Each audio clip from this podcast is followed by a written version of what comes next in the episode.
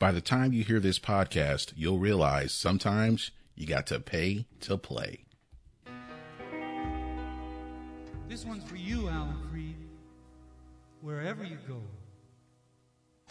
Whatever you do, because the things I do today will make a scene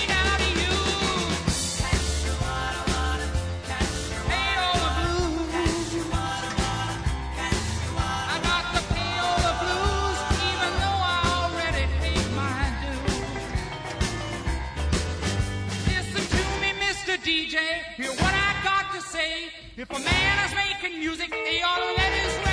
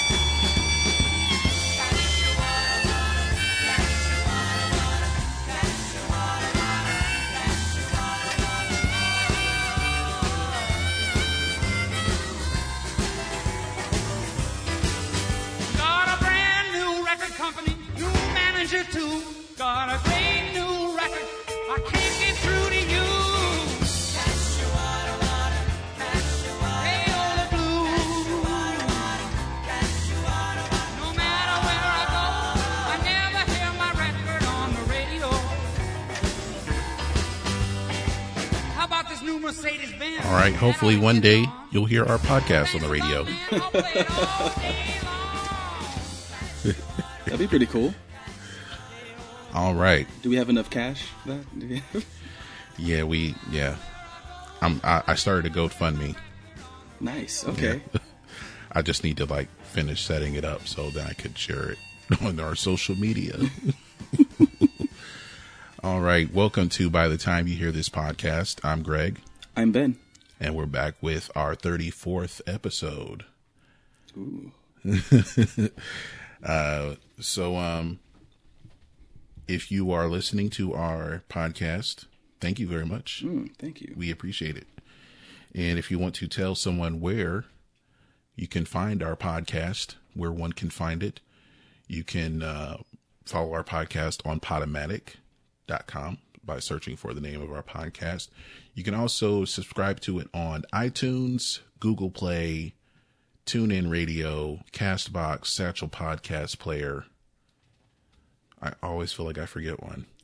I mean, even if you did, there's so many ways to find us at this point Yeah. that if you can't find us, either you're not listening or you're not trying. And like I've said previously, no excuses. Uh, so um, you can also go to our website by the time you hear this dot com where you can uh, listen to our episodes from there and there'll be links to articles or videos that uh, we've referenced in that particular episode. You can also follow us on social media at facebook.com slash by the time you hear this spelled with the word you if you're on Instagram, you can follow us at by the time you hear this, spelled with the letter U, because We're upstanding. yes. And if you want to contact us, you can email us at by the time you hear this.com, spelled with the letter U. Uh, you can send us your comments, questions, show ideas, and if you're an independent artist, you can send us your music and we'll listen to it and review it or critique it. Um, we will be honest, Yeah.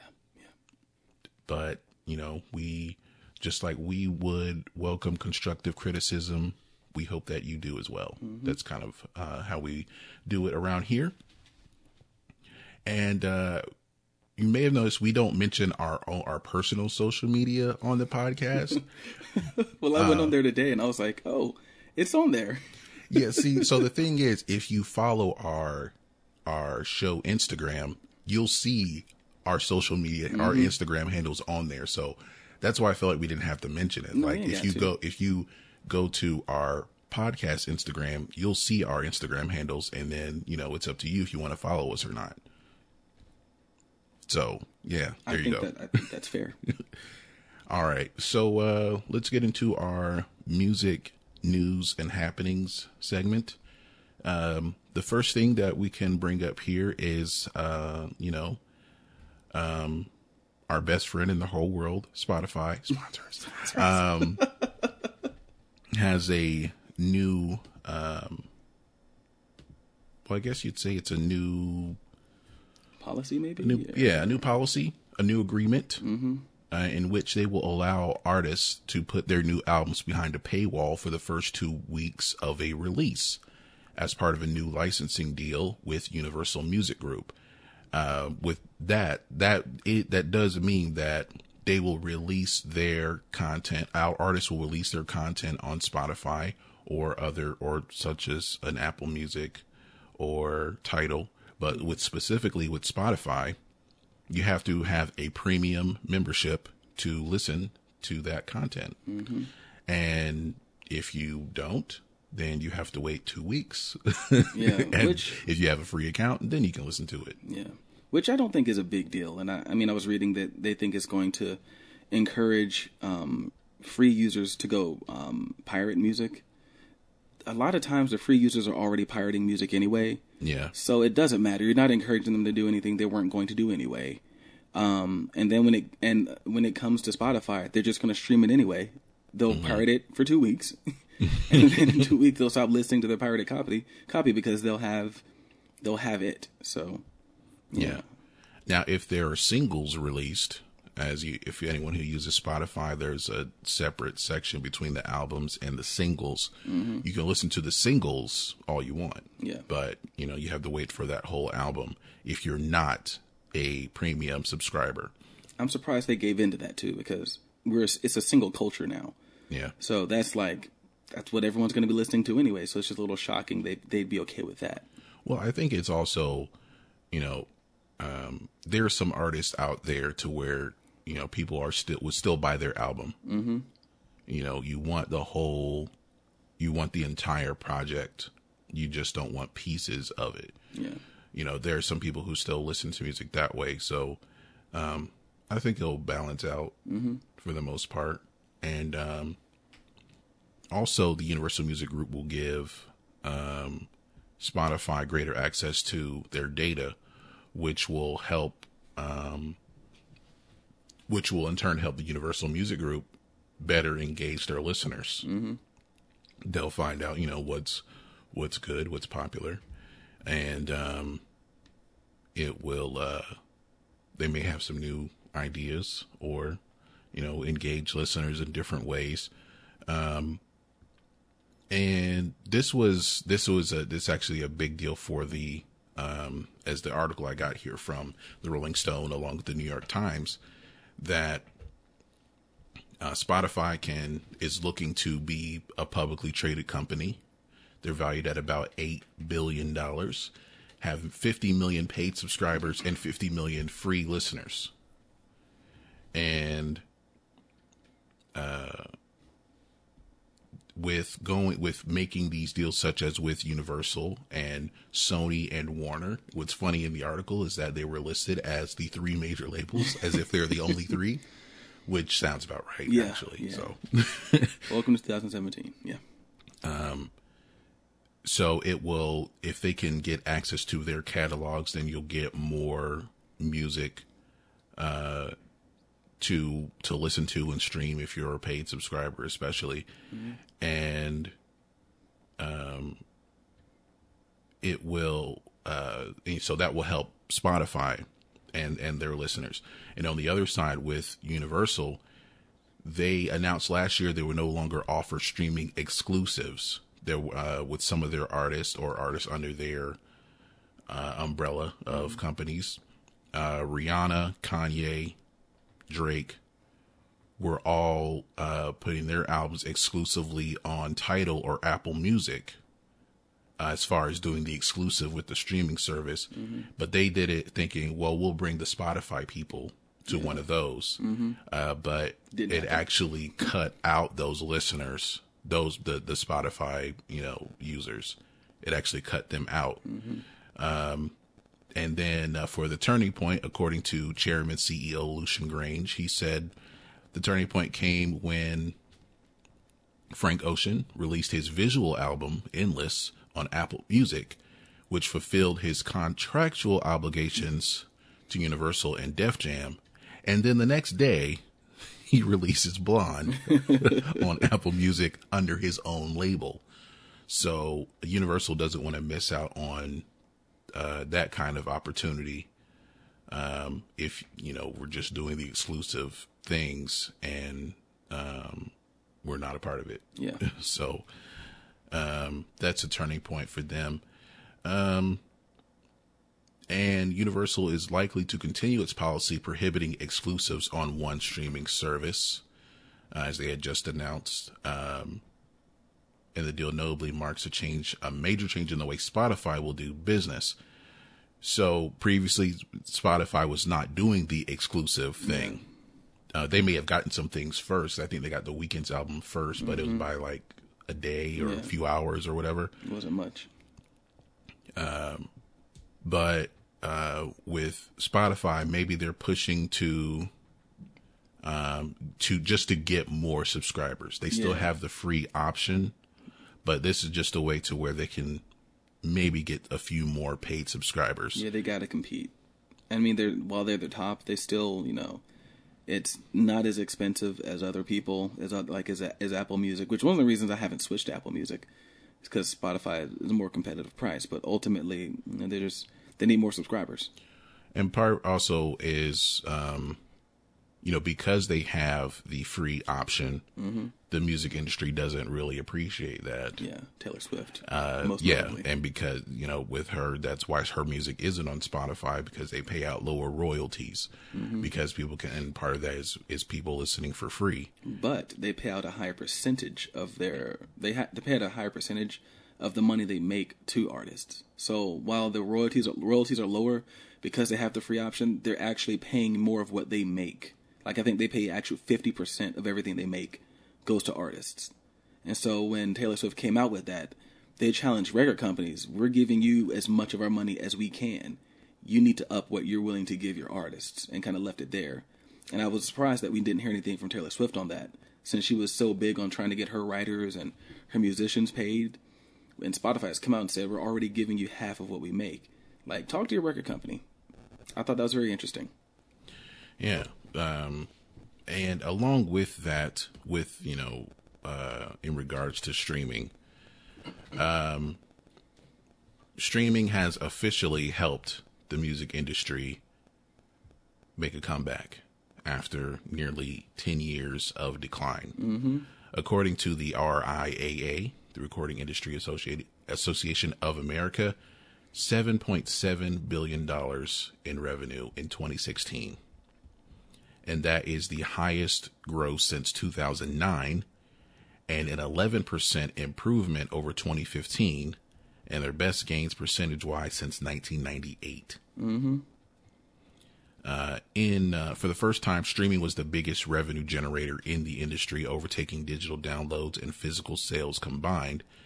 In total streaming accounted for 3.9 billion or 51% of the music industry's 7.7 billion dollars This, this is from the New York Times. what's just so funny too is like the thing that the RIAA fought against so hard. I honestly believe this could have come sooner. Yeah. if they just would have, you know, if if if the if early someone two had the foresight, yeah, you know, the, if the early two thousands didn't happen, we probably would have seen this by two thousand seven. But they fought against it so hard. I think it's something that could have happened. Like once we have the, once we have the iPod or you know the Zune, if Mm-hmm. Yeah. anyone still has one of those, Ashley Peterson, shout out. and then with the iPhone or with any Mm-hmm. any mobile phone which could play music, you know that's around two thousand between two thousand five and two thousand eight. yeah, Uh, when you have all these different devices, I, well, I think the the iPod was earlier than that. yeah, the iPod. I was like had an 2001. Yeah, two thousand one, two thousand two. Yeah. So once you have those devices, then you know I don't know if I would have had the the force like to think like that, but you would always I would want to believe that someone would have thought of that. Like, well, maybe if we're streaming it, you know, with uh, the the way the internet is coming up, and Yeah. you know the way you know how easy it is to pirate music. It's actually a lot easier than than it sounds. Then maybe the streaming thing may be the way to go. Uh, so this this is something that could have happened at least ten years ago. I credit. I always credit Steve Jobs with saving music, um, because with iTunes, he basically had to find a way to make it cool. Um, you had to make a and make a way to find make it accessible, because nobody wants to go spend twelve dollars on a CD anymore. Um, the record companies promoted, you know, were promoting more singles anyway. So how can I find a way to sell individual songs for a price or sell the album for a price? And iTunes found a way to do that Yeah, without iTunes, I don't think we have a Spotify. I don't think we have an Apple Music. We definitely don't have Apple, Apple Music, but like, we don't have Tidal. yeah, we don't have any of this stuff without. We don't have Amazon Yeah, you had to find a way to make it cool as far and as the easy. music goes. Yeah, And those Apple ads with the um with the with the bands, I think the one that I remember off the top of my head, the Scandal one, with the Warrior playing in the background, or even the one with um U2. Like you know, it was like those ads made it cool. Like, oh, it's cool to download music. Let's go download this music legally and pay for it. Um, and then next thing you know, like you know, and you know, I feel bad for Rhapsody because Rhapsody had been doing it for years. like, what happened to them? They're kind of the losers in all of this. They were doing this way before Spotify was doing it. As a matter of fact, my first streaming subscription was with Rhapsody, and it sucked. Like, it was a data hound. Um, and then I got Spotify, which was better, and like the rest is history. And Spotify's just overtaken everything. yeah. It's crazy, like you know how far we've come, and where we could have been if only they just would have gotten their heads out their asses and just embraced it. It's the about technology. these CDs, man. Yeah. Like my Hey, at least lord! it, anyone, at least it wasn't someone's like, look, the cassette is the future. Oh God. He's like, you want to, you, you have to keep them a captive audience. If you give them a CD, they just skip just the gonna songs skip around? No, you just uh, no CDs. Hell, if I could go back to eight tracks, I would. But like, they're too big to go in cars. Like, So yeah, um, uh, also, um, the chief catalyst, well, of course, the streaming, the streaming services, Apple Music, Spotify, Tidal, nearly doubling their subscribers in 2015, and they did it 2.3 billion.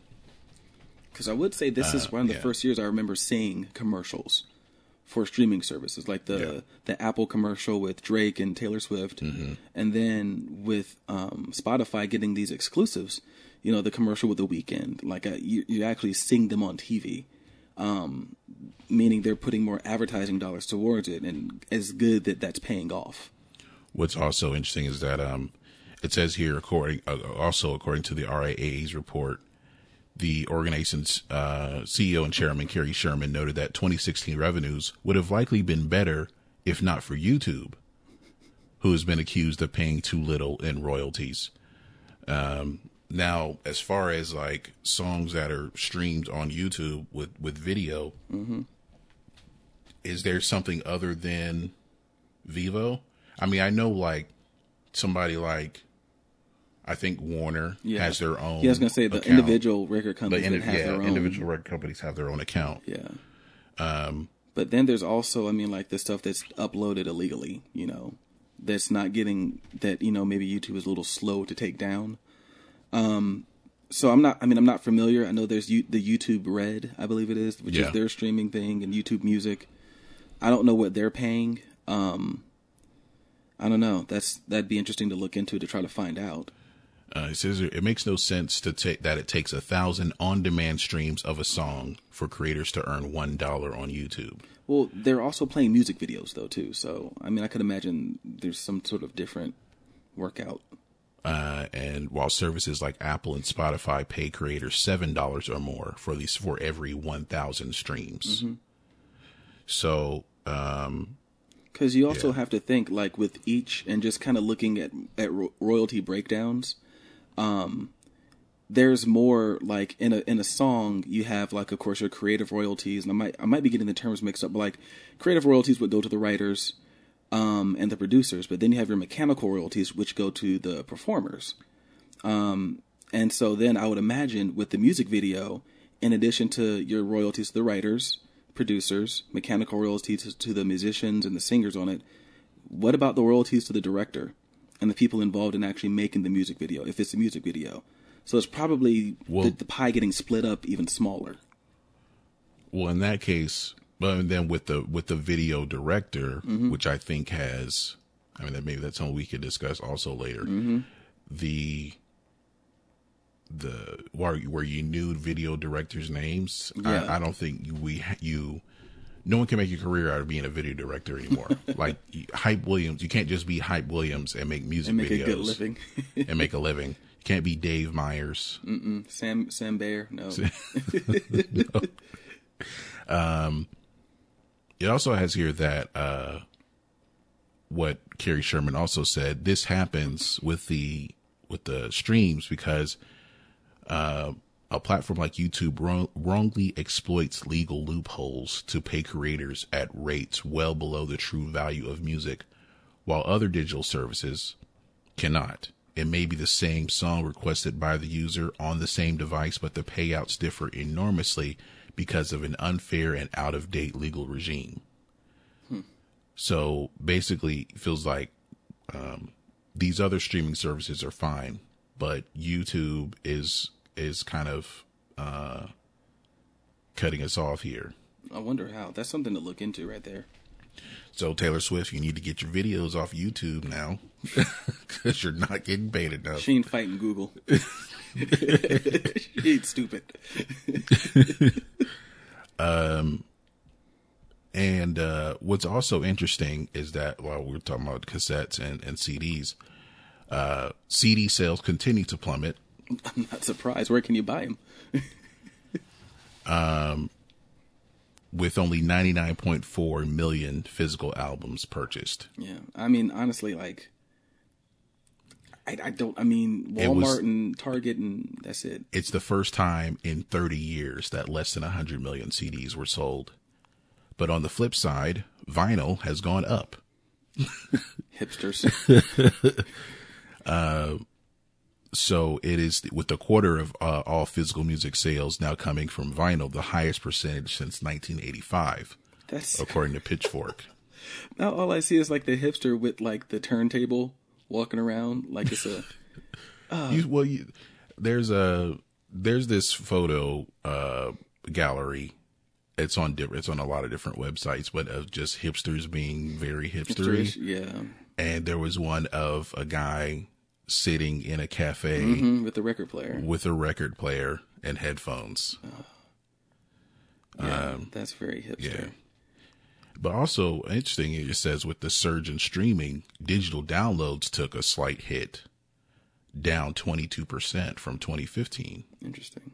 Well, I mean, it's like, why would you, um, why buy it when you can just stream it? You know, you don't have. There's no risk involved in streaming. It's like Netflix. You know, you just you've already paid for the service. You can stream it as many times as you want.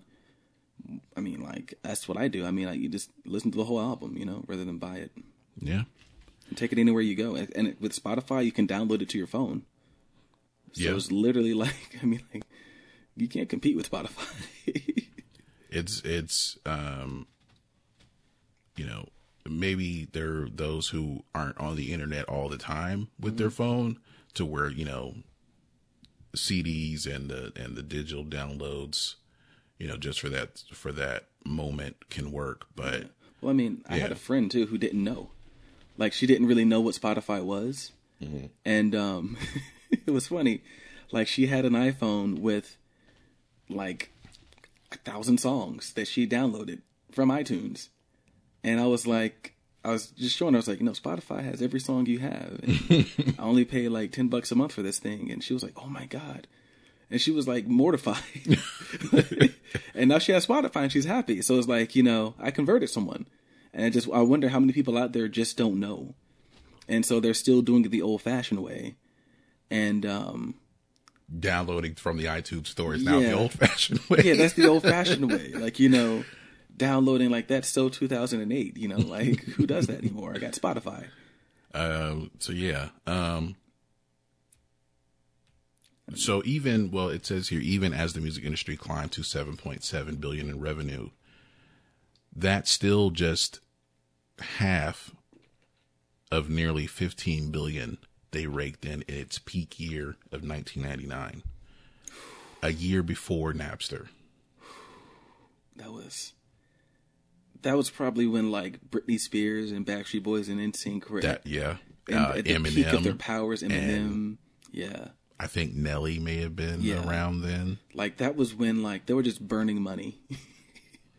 they could just do anything. that's when there were a lot of like um i'm not sure what year it was but there were a lot of expensive music videos as well like the uh like, like that was like '97, I believe, with the Victory and Scream and like what's it gonna Yeah. be? Janet jackson and busta rhymes. It, if you look at the video it's like wow that costs like three million dollars to make maybe more. Probably cost half mil today with technology. Yeah, so uh yeah i mean i don't know if we'll ever get back to no, I mean, even with all the great music out there now, and then people make better music, uh, I don't know if we'll get. I mean, maybe we'll crack 10 million, 10 billion one day, yeah. one year, but I don't know about 15. That's going to be, Like that's insane. Man. That's like to think about that. Like you got to think like a lot of artists were in their primes around that time. That was just like the music industry was just had like a proverbial like you know orgasm and just like you know they got it. um, and Sherman does say here at the end, a year of growth in the U.S. music business is welcome news. It suggests that years of patiently nurturing a nascent streaming marketplace has begun to pay off, but it does not erase 15 years of declines or continuing uncertainty about the future. Yeah. So if anyone has any ideas about how to get these people to buy music legit, uh, yeah, let us know. We might give you credit for it. Yeah. or we'll steal it and yeah. That's what we might give Napster. you credit for it. Yeah. We'll think about it. Uh, so, um, oh, I, lo- I, I lost where I was going. Okay. Um, we'll skip the book story. I don't know. Okay. I'm going to edit that out. um, so we have, uh, so Cam'ron, everyone knows about Oh goodness, this is crazy. okay, like people, if you like Cam'ron, you know, you know some of his songs. So like, you got uh, you got to give a history here of yeah. his poor decisions. What I want to even get to the poor decisions yet. I mean, that's what we were talking about here. We're talking about poor decisions as far as his music goes. Mm-hmm. So people know uh, the song "Hey Ma," where he sampled. He actually sampled uh, "Easy" by the Commodores. Yeah, it was Commodores. Yeah. Um, it's a song called "Oh Boy." I can't remember what song was sampled exactly. There it was a Mm-hmm. sped up sample. So I maybe did Kanye produce it? Possibly. Probably. That was his style back then. So, um, so yeah, I mean, so there's some songs to where, or uh, "What the World Means to You." He sampled "Roxanne" by the Police. Oh, well, I've heard that done before, so I can't get too mad. Uh, so there's gonna be, you know, some uh, some songs that okay, you know, it's, it's hip hop. Songs are be sam- are going to be sampled. That's a normal thing. Yeah.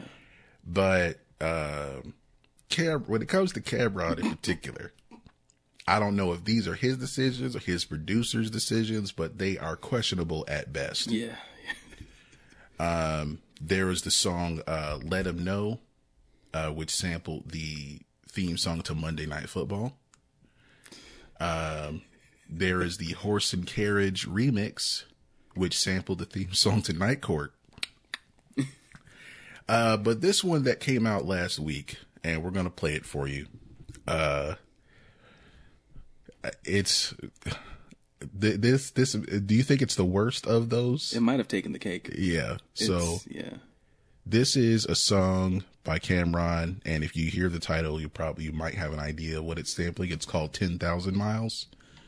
So, he didn't uh, even try. Yeah. He did.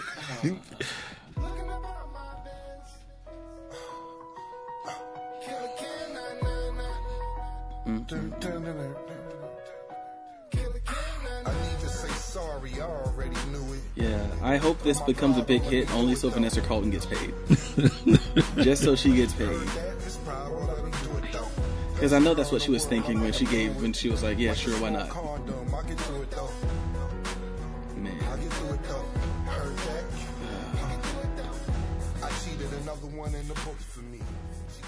All right, so we won't make you suffer. Um, Best sample ever or best sample ever? Cam'ron has done it again. so that is ten thousand miles by Cam'ron, uh, sampling a thousand miles by Vanessa Carlton. Ups the ante. Did he think like this song's ten times? I made the song ten times better. Ten Yo, thousand son, yo, miles. son, it should be 10,000 miles, son. Like, yes, son, you're right. Uh. Um, so yeah, you can enjoy that one on. It's on Spotify. So Yeah, en- enjoy. Enjoy that, yeah. and uh, it was released on Friday. We're recording this on Tuesday.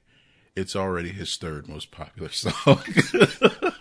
How many people were just accidentally looking for a thousand miles and found it? and they're just disappointed. so, um, yeah, it's best sample ever or best sample ever. SMH, man. SMH in here. So, for some uh, records that I guess we could say we appreciate more, um, we have. Uh, okay, here we go. So, the Library of Congress's National Recording Registry have added some recordings to their well to the registry, and um, they have their class of this is officially their class of 2016 and each year well no not each year. I thought it was each year they add 25 but they just uh, announced that they added 25 this year. Here are some uh, these are albums or just or recordings that are added to the registry for preservation. Uh, it includes uh, nwa's album straight out of compton uh, remain in light the album from the talking heads. The recording of sister sledge's Re- we are family. Richard Pryor's Wanted live in concert, uh, their greatest hits by the Eagles, and American Pie by Don McLean, uh, Judy Collins' recording of Amazing Grace in the Midnight Hour by Wilson Pickett, Hound Dog by Big Mama Thornton, uh, I'll Fly Away by the Chuck Wagon Gang, Over the Rainbow by Judy Garland, Putting on the Ritz by Harry Richman, and Lift Every Voice and Sing by the Manhattan Harmony 4, and also the recording from Melba Moore and Friends. I see in here also The Wiz. Yes, the the Wiz original cast album and the rise of rise and fall of Ziggy Stardust and Spiders from Mars by David Bowie. No, this is good. I also, um, just looking through, are you on the CNN one? Or no? No. Oh, because they put People by Barbra Streisand, which I first heard at the end of an episode of The Simpsons. Oh, it also has um, the Bro- the Brooklyn Dodgers and New York Giants at the Polo Grounds announced by Vin Scully. yeah, I saw And that. That's is that the game with the shot around the world? I don't know. Um, but that's interesting. Because he just retired, right? Yeah. Okay. Well, not just. I mean, he retired at the end of last season, but there was um, it was their opening day was the first without Vin Scully since I don't know when. Okay, the shot around the world was 1951, so that was. Um, I'm not sure what why that game in particular. It wasn't his first, was it? I don't know. Um, let's see. Or it, it may have been the last, the last Dodgers Giants game in New York. Oh, now I think about that was the Brooklyn Dodgers. Yeah. So that that may have been why that one is preserved. I can understand that. So yeah, um, a lot of great recordings added to the Library of Congress National Recording Registry, and um, yeah. So several years from now or centuries, decades or whatever, um, those will be found for people to listen to and possibly enjoy. For years to come. All right. Um, speaking of other songs and songwriters, uh, Alan Menken, we did announce, we did talk about on a on an earlier episode the Songwriters Hall of Fame uh, inductees. This year, uh, they also award a Johnny Mercer, the Johnny Mercer Award, um, which is given to a songwriter or songwriter team who has been inducted in a prior year and whose body of work is of such high quality and impact that it upholds the gold standard set by the legendary Johnny Mercer. so this year's um, honoree is Alan Menken. Now, you may not know who that is right off, unless you're in musical theater. but uh, Alan Menken is one of the. Um, let's see, how do we how do I put this? Just one of the great songwriters for film Okay. and theater. Um, he has won eight Academy Awards. Now you know you may hear the title of the song and you'll you'll know who we're talking about. This is the guy, uh, either working with Howard Ashman or Stephen Schwartz, um, and Glenn Slater, uh, Dave Zippel. I'm just listing off the other people he was nominated with. Um, for the Academy Awards, he wrote uh, "Under the Sea" for The Little Mermaid Classic. uh, Beauty and the Beast from Beauty and the Beast. He also and also Be Our Guest and Belle from that. Also wrote Kiss the Girl. Um, he also wrote A Whole New World and A Friend Like Me from Aladdin. He wrote Colors of the Wind from Pocahontas. Uh, Go the Distance from Hercules. Um, Happy Working Song So Close and That's How You Know from Enchanted. And I See the Light from Tangled. Uh, he's also won, let's see, seven Golden Globe Awards for some of those same songs. Um, and Man, he's he has 11 Grammys as well. he's done a lot. So from possibly an animated film like well Little Mermaid, Beauty and the Beast, Aladdin, Pocahontas, Hunchback of Notre Dame, Hercules, Enchanted, Tangled. Uh, he also was nominated for a song from Little Shop of Horrors. um, he's also um, uh, any other films that may have been that he may have worked on here. Uh, he also produced the the Little Mermaid, uh, the Broadway version of it. Uh, he also um, produced or wrote Newsies, the the Broadway version of Newsies, and Aladdin. So, you know, you can associate his name with some great animated work and theater. You know, um, so definitely um, deserved Yeah. uh, honor for the Johnny Mercer Award. Um, see if they if they listed any other previous honorees. Well, we don't have to go through that. but uh, he was inducted in 2008. Or I think, yeah. So, um, one of the great songwriters for TV and film. I mean, you, you're gonna you may get if you're able to get him, he may give you something great. so, uh, congratulations to Alan Menken. Um, so, uh, ABC is putting together a new reality singing competition. And of course, when we talk about reality singing competitions, you may think American Idol, The Voice, The X Factor, Rising Star. That was the one on USA, right? Host co-hosted by Cowboy Troy. yes, that was That was Nashville Star. Nashville Star, right? What's Rising, Rising Star. That may have been CMT. I'm, I, I think, it might have been. but also uh, the Sing Off and the Singing Bee. Oh yeah, the sing off was the acapella. version. Yeah. Okay. That's where Pentatonix Mm. came about. No, that was ABC. Rising Star was ABC. Okay. Yeah. Oh, I think it was like really, really short lived. Like it lasted like a week, and a half, Yeah, they, maybe. they tried. they tried several times. Because I think that's the one where um, you vote, like people are like voting live whether Mm-hmm. a person like makes it through their song or not. It was kind of like a gong show type thing. I feel like, like you may not finish your song, Oh, that's sad. but ABC is trying this again. Now, they're trying to put together the next One Direction, according to this article. the next One Direction, or at least the next O Town. Oh, that's like that's kind of insulting. They had O Town had two singles. what Liquid Dreams and um, All or Nothing? Yeah, All or Nothing was actually a hit. Yeah, Liquid Dreams was not. No, As a matter of fact, Liquid Dreams was it's kind of disgusting if you think about Yeah. it. Like they got away with that. But one of those like cheap CG. Well, not cheap, but really expensive CGI. I don't know, man. This was Old Town. It might have been cheap. it might have been cheap. Shout out to Lou Pearlman. Yeah, that was a Lou Pearlman creation. Yeah. Oh, may he rest in peace.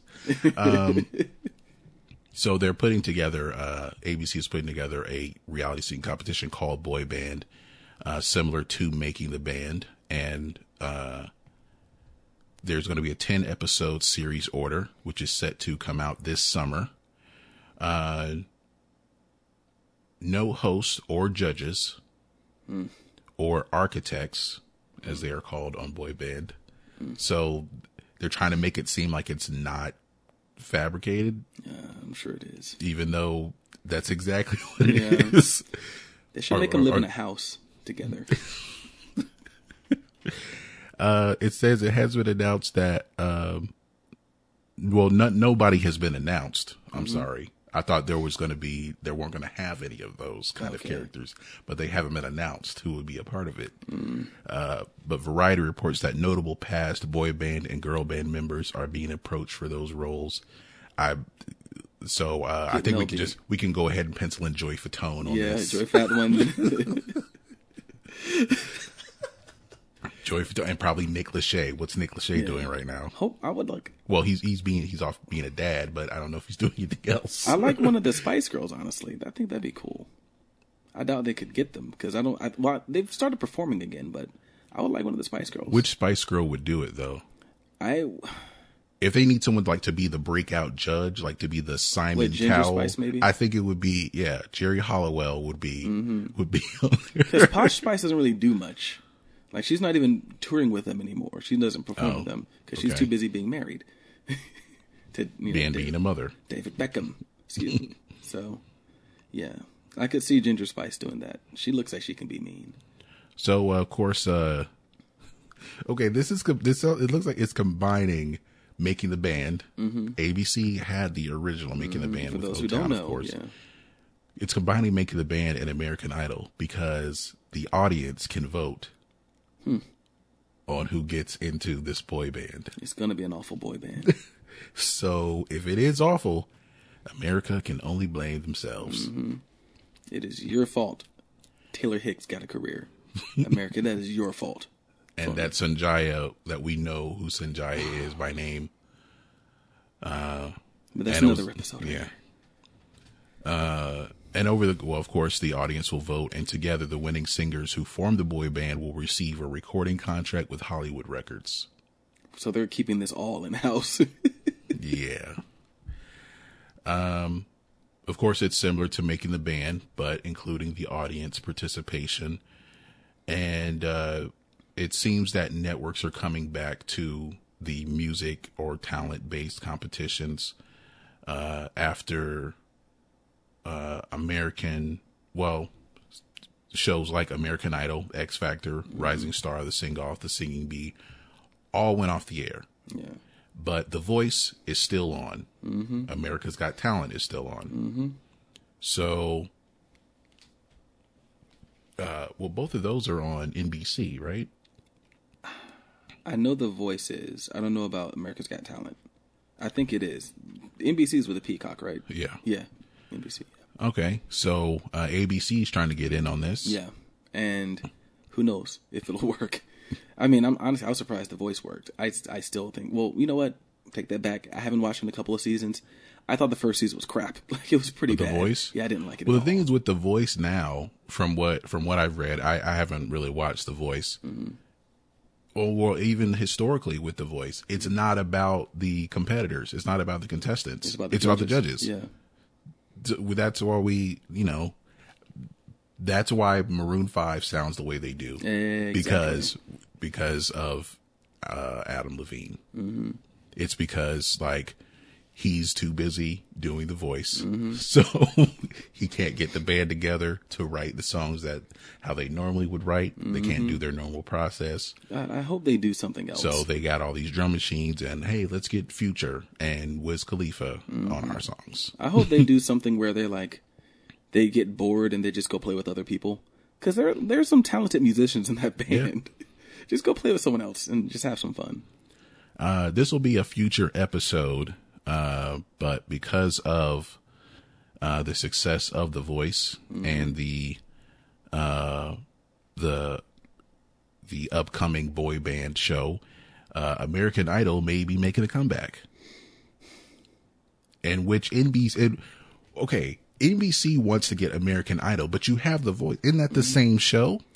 Yes and no. Because uh, the voice is more so based on literally your voice. Because what's supposed to happen is um, it's a blind audition. So all the judges are are not facing you when you sing. So they have no clue what you look like. And that was supposed to be the allure of the show. It's all about the voice. It's not about you. Um, so they've had some, I don't want to say unsightly people on The Voice, but like people that might not for looks reasons make it, you know, through American Idol, um, are on The Voice, and and usually you have people with more unique voices. Whereas I, I felt like you know in American Idol, a lot of the singers sounded the same. Um, you get some unique characters, but that's and that's the selling point of the show. And then like they mentor you, and like the first judge to turn that makes it sound around, like the, the, the Voice is American Idol with ugly people. kind of but then also like you get to be on people's teams and so like when the judges are not facing you and you start singing the first judge to hit the button on their chair and turn around gets you on their team. So it's a competition between the judges. That's why the, basically yeah that's, why they're stars yeah. That's why the contestants don't really matter. and then they'll even sometimes come up there and sing with them as well. So like there was one audition where um, this one girl was auditioning and this was when christina aguilera was still on there.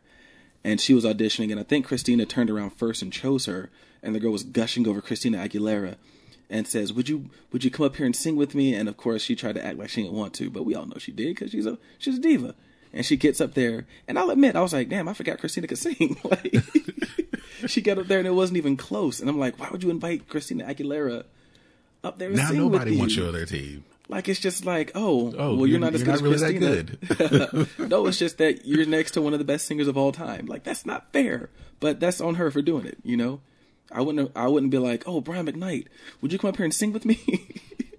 no, because he's better.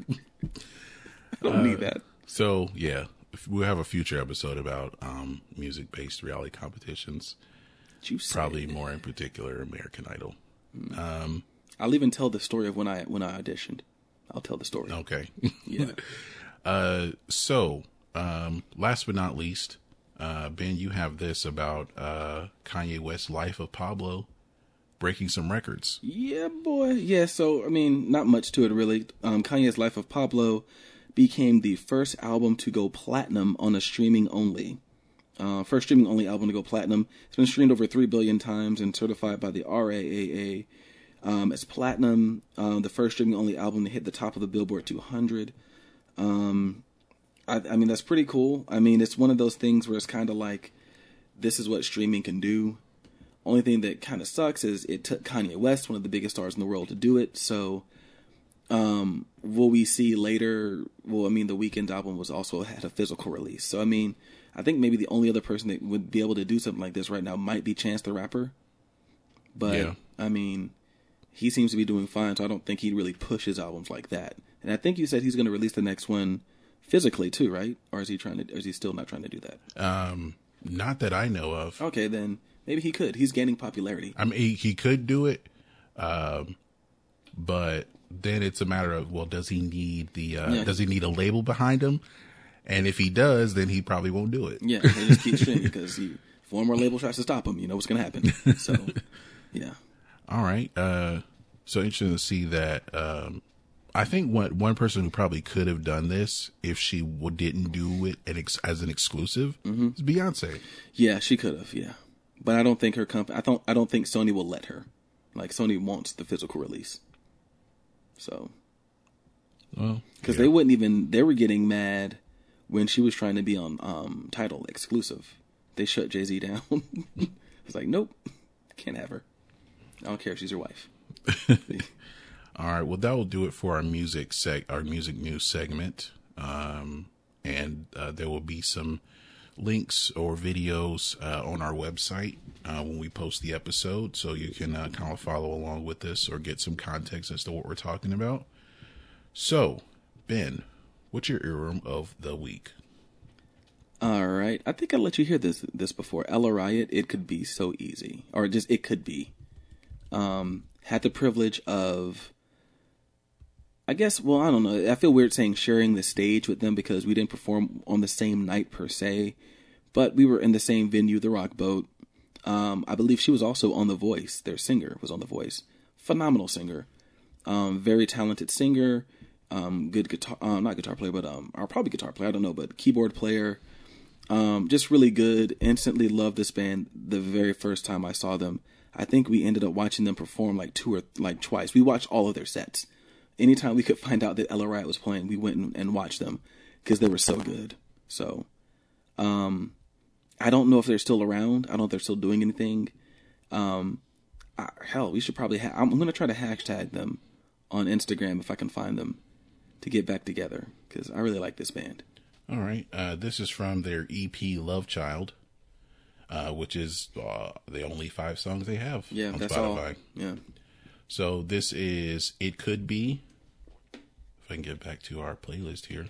It Could Be by Ella Riot. And we will be right back.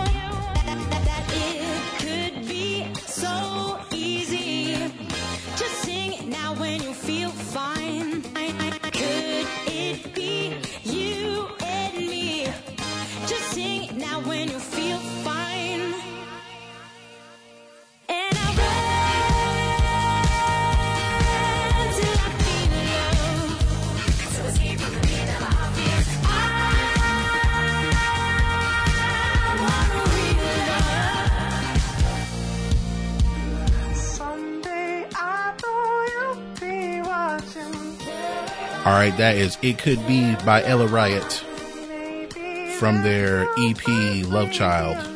Man, I miss them. I, I really, from 2011. yeah. If I, yeah, no, and I got, I got to meet them too. They were, they were just really cool people. Like it's, and if you get a chance to, the video for this song is pretty funny. So yeah, I think it's all filmed in reverse if I remember correctly. I can't remember, but it's just, Okay. it's just, it's yeah, they're cool people. I like them. All right. Um, so check that out on our BTT YHT Earworms playlist on Spotify. All right. So uh, we're going to get to our indie Instagrammer of the week. Um, of course, let's explain the rules to be our indie Instagrammer of the week. One, uh, we can't know you. Yeah. Uh, two, if you have music on Spotify, that's fine. If not, then the point is if you have an Instagram account and you like one of our posts, particularly when we post when we have a new episode, uh, we will pull up your music. We will listen to it for the first time as we are recording right right now, and uh, and we'll discuss it. As a matter of fact, if you don't believe us, we disqualified a girl what last week. Yeah. Yeah. Or the, or the or the episode before we had had to disqualify her. someone because Ben had heard her music Yeah. before. and I really liked it, and I was so geeked that she liked our posts. So um, this week, our indie Instagrammer of the week is Lena Reagan. Don't sound familiar. Okay, So good. I had to check. I had to like, have you heard of her? No. All right. So Lena Reagan, like one of our posts, uh, you can follow her at Lena Reagan on Instagram, Thanks for liking. and uh, with her music, uh, this is actually a song that came out last week. Oh wow, okay. and it's the only song she has on there. So uh, this is her Spotify debut, I guess you would say. Does she have um, like a genre description or anything? I have no idea. Okay, all right. Those are the That's most all. fun. That's also part of it that we have no idea what genre it is. It could be. It could be like Indian music. We'd have no clue. uh, We did play some deep house once. So. Scared out of my mind. I think I went home and did some E after. Deep house. I remember that. So uh, have no idea about the genre, um, but this is a song that she came out. Well, that was released last week on Spotify. It's called "Reckless Love," and we're gonna listen to it and find out what it's about.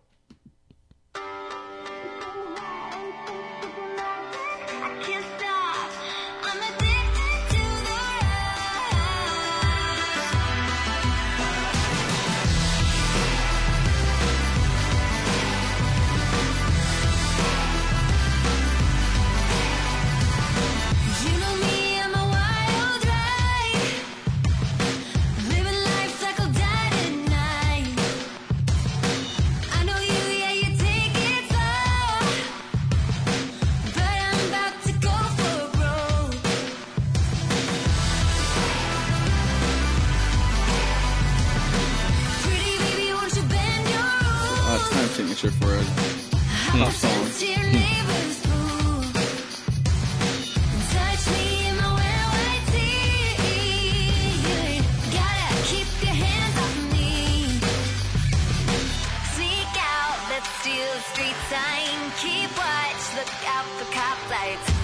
caught, don't care, it's. Straightforward time here. Okay.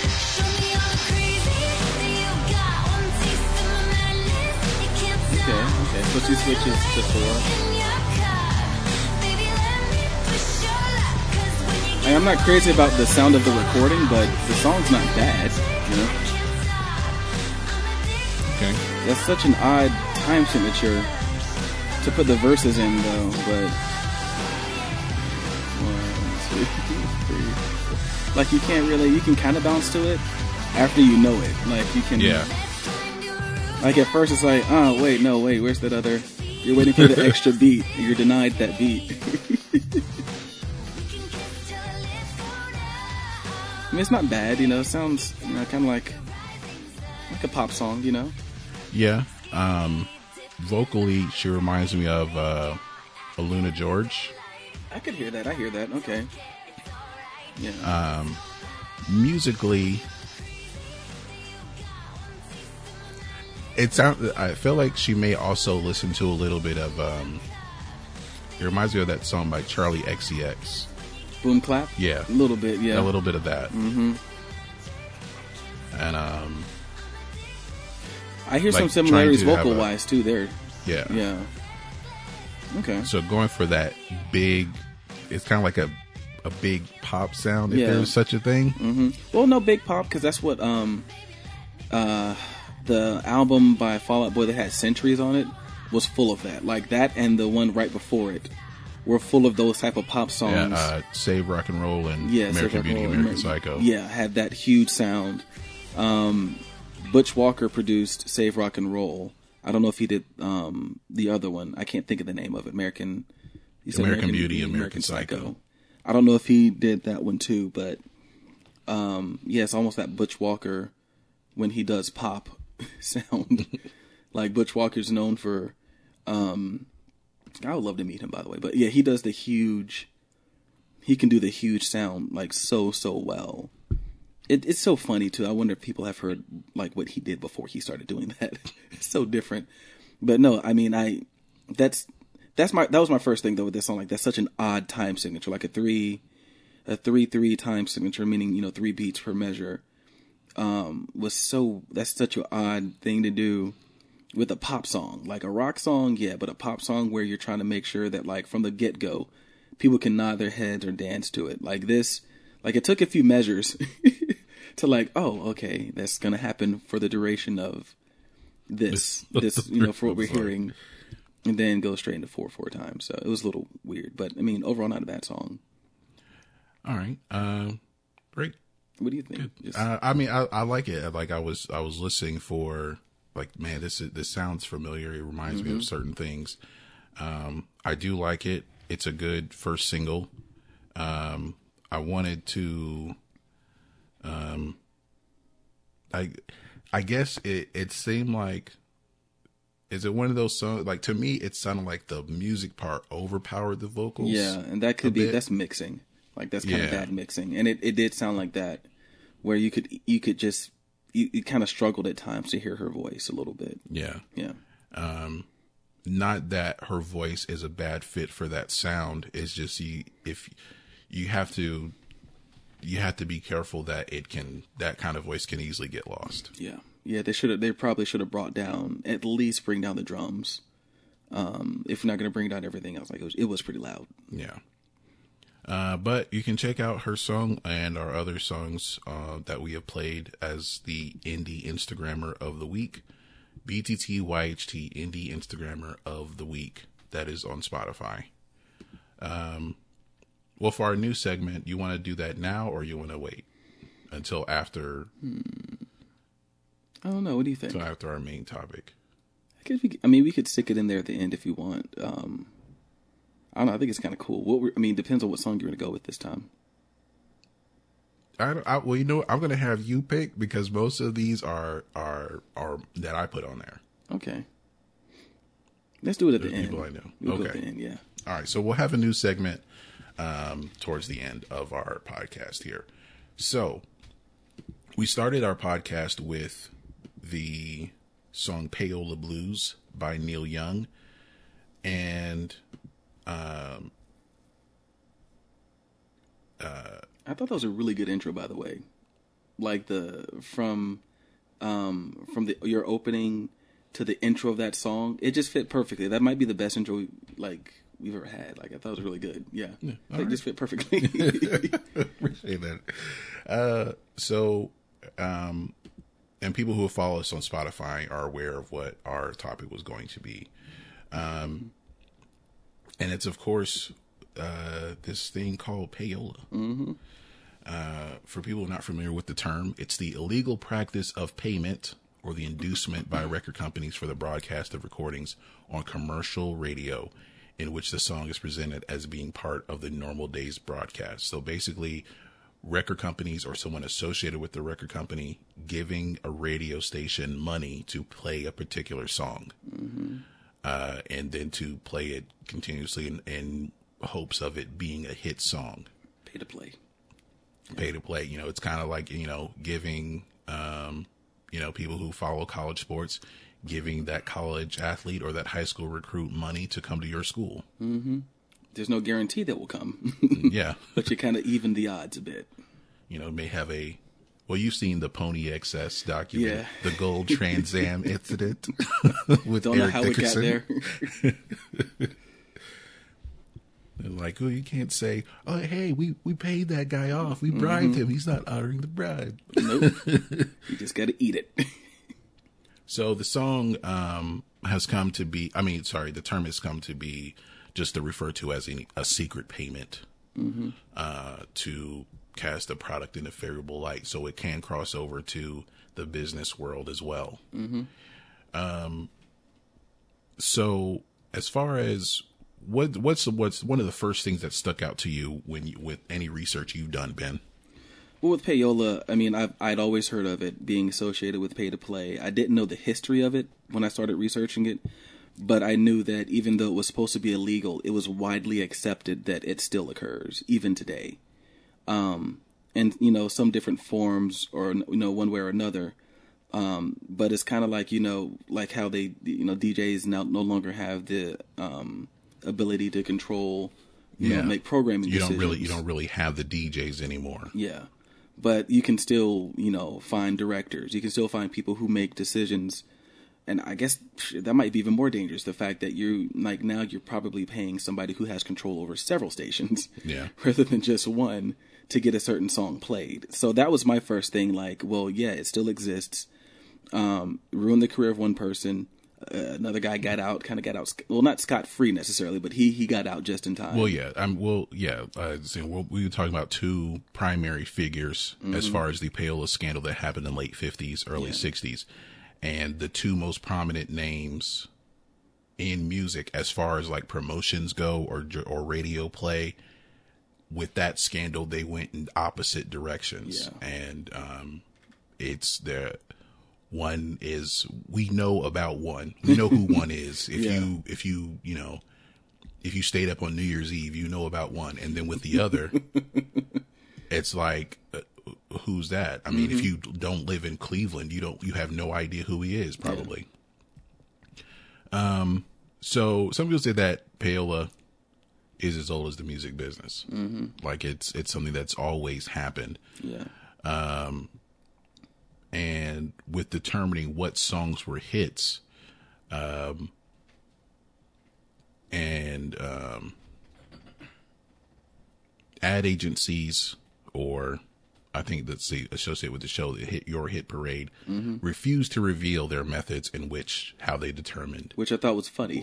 what the hits were. Which just sounds like you're doing something shady. like it just sounds shady. It's like, okay, it's either a lot of people are buying it or DJs around the country are playing it a lot. Mm-hmm. Like what, or people are calling to, to request it. What, what is, what's, what has to be so secretive about that? We're also paying them. Uh, oh, Wait, we're not supposed to say. That's supposed that's to say that. That's our secret. That's our how we do it. Um, you know so there was uh there was a pro um reading here there was a prosecution for payola of course we'll be talking about the uh, congressional payola investigations the official investigations um and uh it says uh radio hits were also also threatened old revenue streams as far as like songs that were put on the radio kind of would would seemed random at the time. um, uh, three quarters of records at the time, by the middle of the 1940s, were produced. That three quarters of records produced in the U.S. went into jukeboxes. Yeah. So that was a, like that was a, a big deal Yeah. to to have your song in a, in a jukebox anywhere in America, and the uh, prosecution for payola came about because the traditional establishment, I guess the big record companies, someone maybe similar to a Universal, Sony or Warner, didn't like any of these upstarts coming in. Mm-hmm. And it was a practice among independent record companies and publishers to, I mean, anyone who's seen, you've seen the movie Ray. Yeah. Um, I think it was it was a scene. I, I don't know which song it was. It may have been "I Got a, I've Got a Woman." Mm-hmm. You see, uh, I can't remember which guy it was, uh, but one of his producers Okay. Was in a radio station, and that you see you hear the guy announce, you know, this I got a woman by Ray Charles, and he hands him a little money, he puts it in his pocket, and he walks out. Um, you've also may have seen it in the movie Dreamgirls, Yeah, I, I remember that. where you know to get uh James Thunder Early's song on the radio, you know, had to pay the DJ a little bit of money. So, um, I guess for me now it's, I mean, you you put that in, you put you put that scene in the movie because, hey, at the time that's how it went. Yeah. But I guess for more contemporary audiences, um, I think it's like kind of a mixed reaction. Like, well, Yeah. what is, what is Well, I mean, it's for one. Some people, I think it's it's hard to imagine that it's still happening, even though yeah, I, I definitely believe it still yeah, happens today. even though in um, if I remember correctly, in Atlanta, in like the first episode, like he pays to get Paperboy Yeah. on the radio. So there's an example of a modern day. Granted, it's with you know it's not a record label doing it; it's an independent promoter, which they talk. You know, I, I read about. You know, um, after you know record companies and couldn't really go to DJs anymore, independent promoters became more of their go-to for payola. Um, you had an independent promoter in that episode. Of course, I mean that is fiction, but like that's probably what really happens. Like, oh, I want to. I'm an up and coming artist in Atlanta. I I mean, want to if get on you're the an radio. indie artist trying to get on the radio, you kind of you have to do that. Yeah, payola, and you're You probably like, gotta have to do it. That's what I got to do. That's what I have to do to make it. So Like there may be some people like openly advertising their rates. Mm-hmm. Like, hey, if you want your song on here, we'll play it one time a day. If you want it two times, this is how much it is. Mm-hmm. You want it five times, this is how much it is. And I think because of the independent artist, the independent promoter, the independent nature of music nowadays, that's probably why it's met with like, well, so it's like, you know, it's kind of like one of those like it's accepted like this is what you have to do because I you have no clout. I don't know you. Um so if you want to get on here, what's what's in it for Like me? I haven't even listened to the song Mm-hmm. yet. so we don't do that now. Like all the people that we told to send us stuff, we're, you don't have to pay us. We're not yeah, payola. yeah. You know, um, if we get if we're if we become any kind of prominent and because we played your music, you know, of course you'll be recognized for that. Mm-hmm. But we're not expecting any money to be exchanged. Now, if we ever We're get we're giving we're giving you exposure just to people who may have never heard your music. You may have a bigger following than us, but you can always get new listeners uh, and new fans, and so can we. So I guess we're kind of like kind of building off you way, because you may have more more uh, More more, listeners and more and more of a fan base than we do. And it's almost similar, if you think about it, the practice of payola is very similar to advertising. Um, the bigger the aud- the bigger the audience, the more um, a, a, a station can charge for advertising. You know, you have sweeps week. That's where you know they put on their, their best suits, their Sunday best, so to speak, to get the most viewership, so they can have the highest ratings. They can charge more, um, and that's kind of what Pale is like. I mean, like a, a little podunk DJ in like you know middle of nowhere Nebraska is not making the big bucks from payola. It's typically DJs with pull. You know, I'm I'm gonna give the most to a DJ that's on the radio with the largest audience because I know that that has the biggest chance and clout. You know, um, they have the biggest chance of making my song a hit. So it's, I mean, like I wouldn't be surprised if some people nowadays see it as a form of almost like you know paying for advertising. But I mean, and as we're going to talk about, I'm sure the, the congressional hearings, these are government run, so you can't just you know you can't just bribe a DJ. Like they have regulations. The FCC has regulations on how this stuff has to be done. What's also interesting here is that it says that um, independent record companies who probably have to do who you know have to do this the most, um, they used it to promote their artists. And at the time, you know, this being in the fifties, it's the the um, I guess the the upswing or the the comeuppance of rock and roll music. Mm-hmm. And it says here promoted cultural diversity and DJs were less inclined to indulge their own personal and racial biases. because money is green. That's the only so color that if matters. you're then. paying them, yeah, yeah, they'll play. They'll play Chuck Berry. They'll play some Ray Charles. Little Richard, yeah, the- Uh, They'll play some Little Richard. You know, if they weren't getting paid, yeah, they're going to put on the Pat Boone version. uh, so it uh, it kind of it kind of helped the music industry along as far as it being more diverse and bringing um, it brought people together. Yeah. No, and- know, and- and in, that's in a- a lot of ways. And that it's funny that you mentioned that. Like it's kind of like it's one of those things where did did the means justify the ends justify the means? like you know, radio got more diverse. Um, blues and country and blue um, country blues and stuff like that got played on the radio more. But at what cost? It's like you know, well, Yeah. we had to bribe, you know, grease some palms, as they would say. But was it worth it in the end? Like you know, without payola, would we know about certain artists? Kind Yeah. of to wonder. and the the two figures that will that you know we mentioned that we will talk about. Neil Neil Young mentioned it in his song. Yeah, he called him out. Alan Freed, um, Alan Freed and Dick Clark were at the um, at the forefront of of this controversy of these investigations. I wonder where it was. Um, what I had a hard time finding is where it got out of control. Mm-hmm. You know, um, like I said, in comparison to the Pony Excess documentary, mm-hmm. there was that one kid who Snitch. he snitched and it, he was a guy who would yeah he was an okay player mm-hmm. but actually it was two players. It was like one he was like an all-american as a high school senior and he was good but they didn't really need him Mm-hmm. but they preyed on his family's poor Yeah. we can move you down here he Was was, he the from one with pittsburgh mental problems or no? no Okay, because the one I remember the one with mental problems. That's what I was thinking of. the one the one talking about like he's from Pittsburgh mm-hmm. and he probably should have gone to University of Pittsburgh and played football there. but whoever was recruiting him, quote unquote, was like, We'll move your family down to Dallas, we'll get you a new house, we'll make sure sure your dad has a job, we'll take care of all the bills, you know, we'll make sure you have some money. And he kinda like preyed on that because his family was poor. yeah, And then after like, uh, then when he got there, he got redshirted, so he wasn't going to play.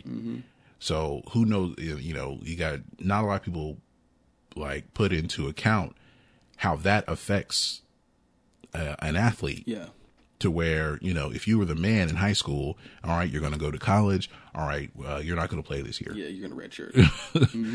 Um, and then you're so far away from home that's going to uh, that's going to have an effect on you so he just left school uh, and then with the second player the the player that you were talking about um he may have had some mental problems which turned into drug problems yeah, and they kicked him out. and then when they kicked him out and he's like well can i just finish my degree like no he's like well i'm gonna tell everybody you paid me all this money and that's why he's a snitch. He's not a whistleblower. That's a snitch. uh, so you know that those are two moments in like in that documentary to where things got out of control i wonder what i kind of wonder what that moment was in this uh in this place in in this with this investigation. Like what was that one song that's not really that good? Like it's okay but it's not a hit. They're like, but you've given me all this money to play this song on the radio. Uh, I, I wonder what that moment or that song may have been. Uh, and it, it may be a song that's like a hit now. And yeah, and the DJ was Alan like, Freed or, or Dick Clark is like, this song is whack. The DJ's like, We'll give you $50,000. He's like, no, you got to do more than your normal for this. This is straight garbage. so, uh, like I said, we talk about Alan Freed and Dick Clark. Uh, Alan Freed, um, was one of the first DJs to play rock and roll music on the radio.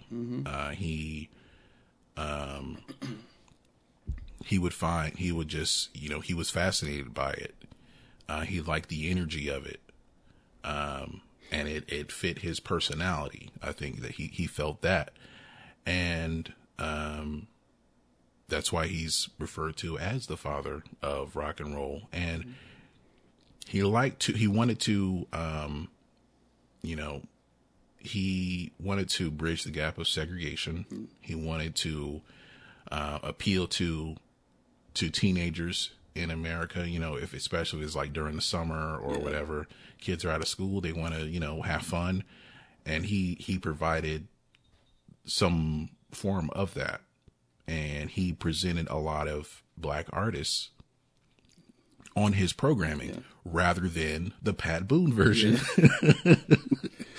you know, um, And he made we're not sure what we're talking about here. Like if you if you've seen Dreamgirls, okay, and there's a scene where uh CC writes Cadillac car Yeah. for James or for James Thunder Early.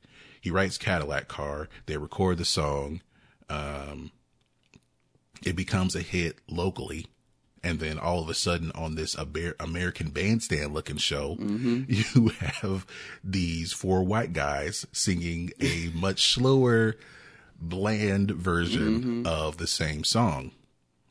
And, um, and then CC is like, so they can just like take my song and, and make it sound like that. And, you know, that's kind of how the music business was at that time, you know, uh, or if you've seen the five heartbeats where one of their, That's been a while. one of their first albums, it wasn't them on the cover. Like they did a photo shoot. They're like, Mm-hmm. okay, we're making our first record. And it was this white couple on the cover of the album. Mm. They're like, what is this? You know, it's, it was, t- so, uh, basically so white people would buy it Yeah. and would listen to it. Um, but in the cases where with, if a white artist covered the song, Yeah, that one got played more. that one got played more and got bought more and the songwriters wouldn't get really paid for it. Um, one, vo- another example, one more example, uh, cause they're all coming to me all at once. Um, in the Little Richard movie where Leon plays Little Richard, I've only watched it once. It was a long time ago.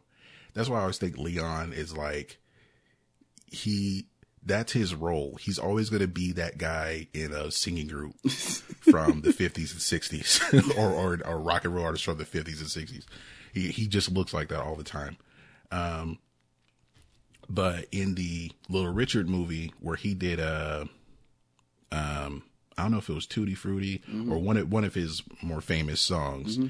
Um he wrote this uh he found that Pat Boone was covering his songs. Oh wow. So, uh, and, but he was singing it, but Pat Boone was having success with singing those songs. So he wrote a song purposely. I think it was Long Tall Sally. Yeah, I think that was the song. He purposely wrote the song that way. So it would be too fast for Pat Boone to keep up with. And you see this where he records it and everything goes well. And then Pat Boone tries to do it. He's like, could, could you, could you guys slow it down? It's, it's too fast.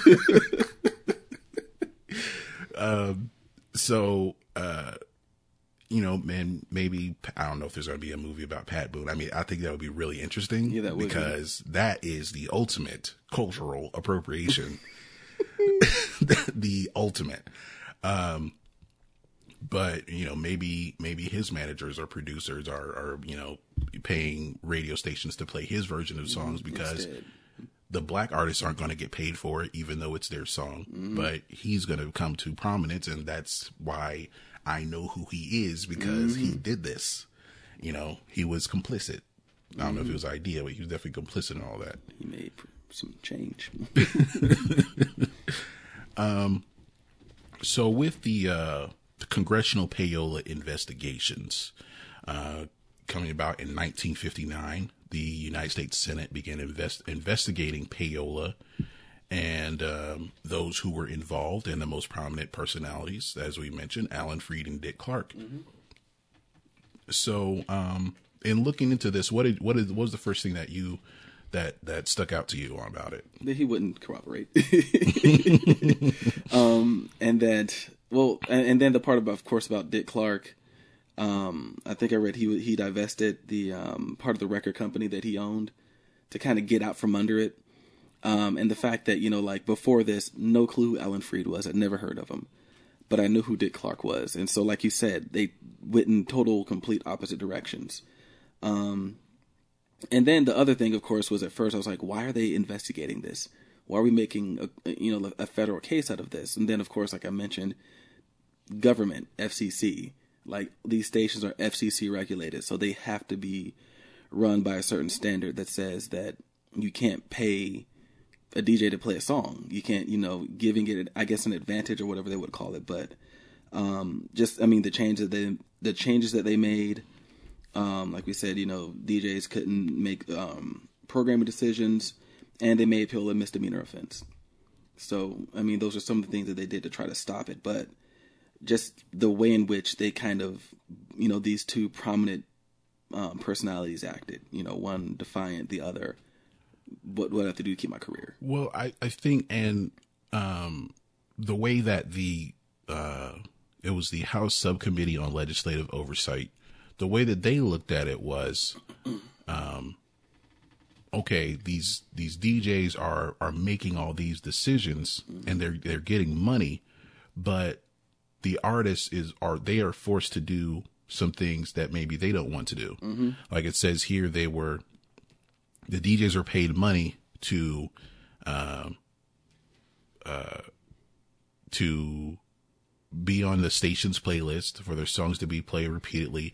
Fa- uh, bands were forced to play station sponsored concerts for little or no money Yeah. in order to stay in the station's good rotation, graces, yeah. Mm-hmm. to stay in rotation, and also paying the station to have to stage contests, Yeah. to hold contests of like meeting the band or if you win a record or whatever, in exchange for airtime. Which still happens today. Yeah, I mean, it's probably not you know to the extent that it was, but contests with record with um with highly played artists, them playing for concert um for radio station sponsored concerts.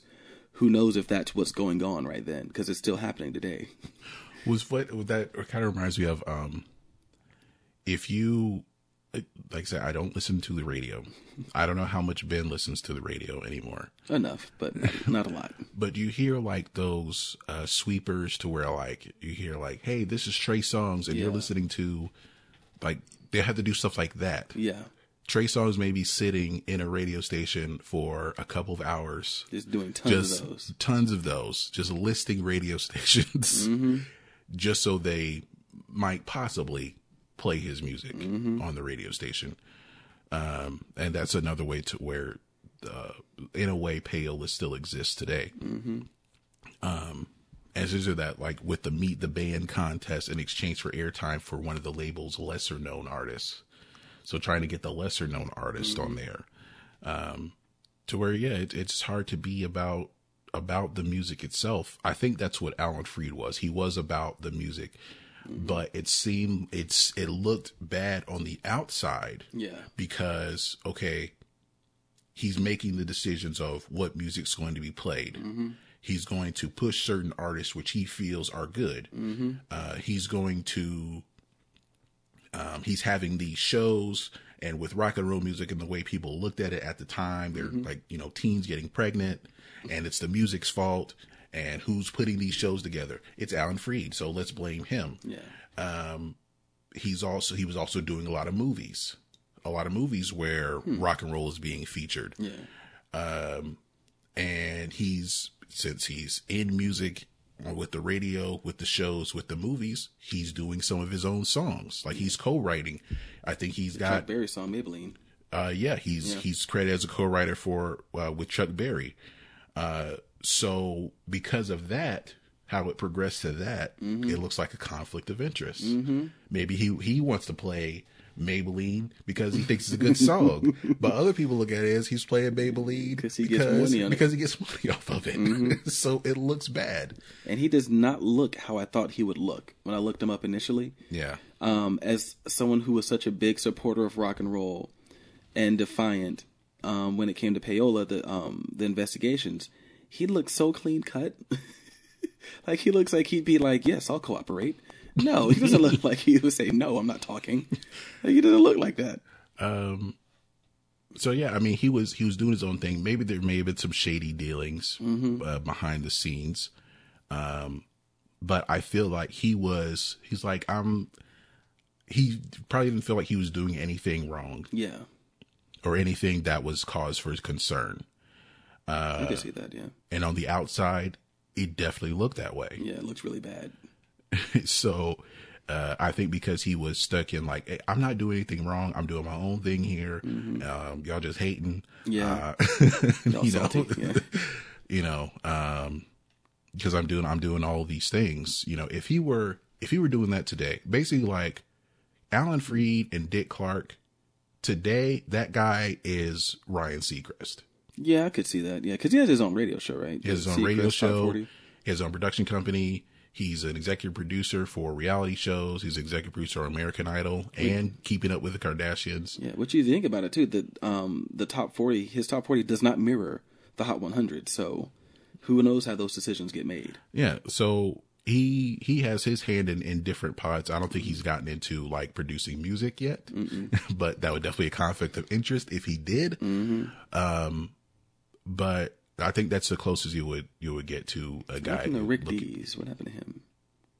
Uh, I think he I think he passed. Did he? Because I know like Rick Dees in the weekly top 40, that was a big one. That could have been. Oh, never mind. Rick Dees is still with us. You, just killed this man. I killed Rick Dees. I'm sorry.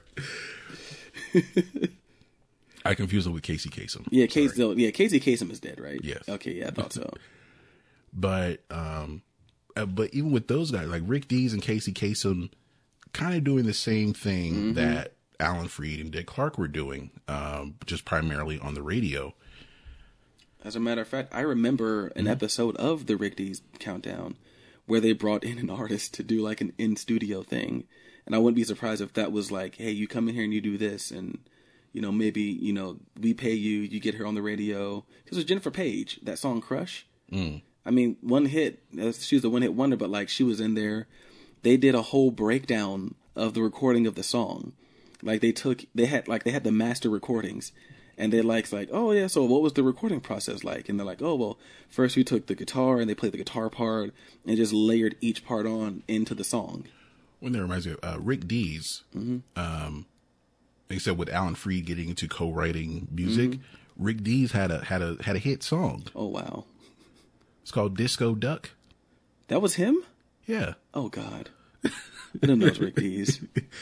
I don't know how much he played it on his own show, but if he played it on his own show at all, it might be a conflict. It might be considered a conflict of interest if because him playing it on his own show uh helped make it a hit. So, um, you know, I,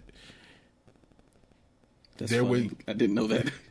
there was there was some lines that were that could have been or were crossed um, in this regard, and like you said, Alan Freed refused to cooperate during these hearings. Uh, he was fired from. Um, Was he working in Cleveland at the time, or was he in New York by then? let's see where he was. Um, 1958. I think he was in Cleveland. No, No, he's in New York. York, yeah. he was in New York. WINS.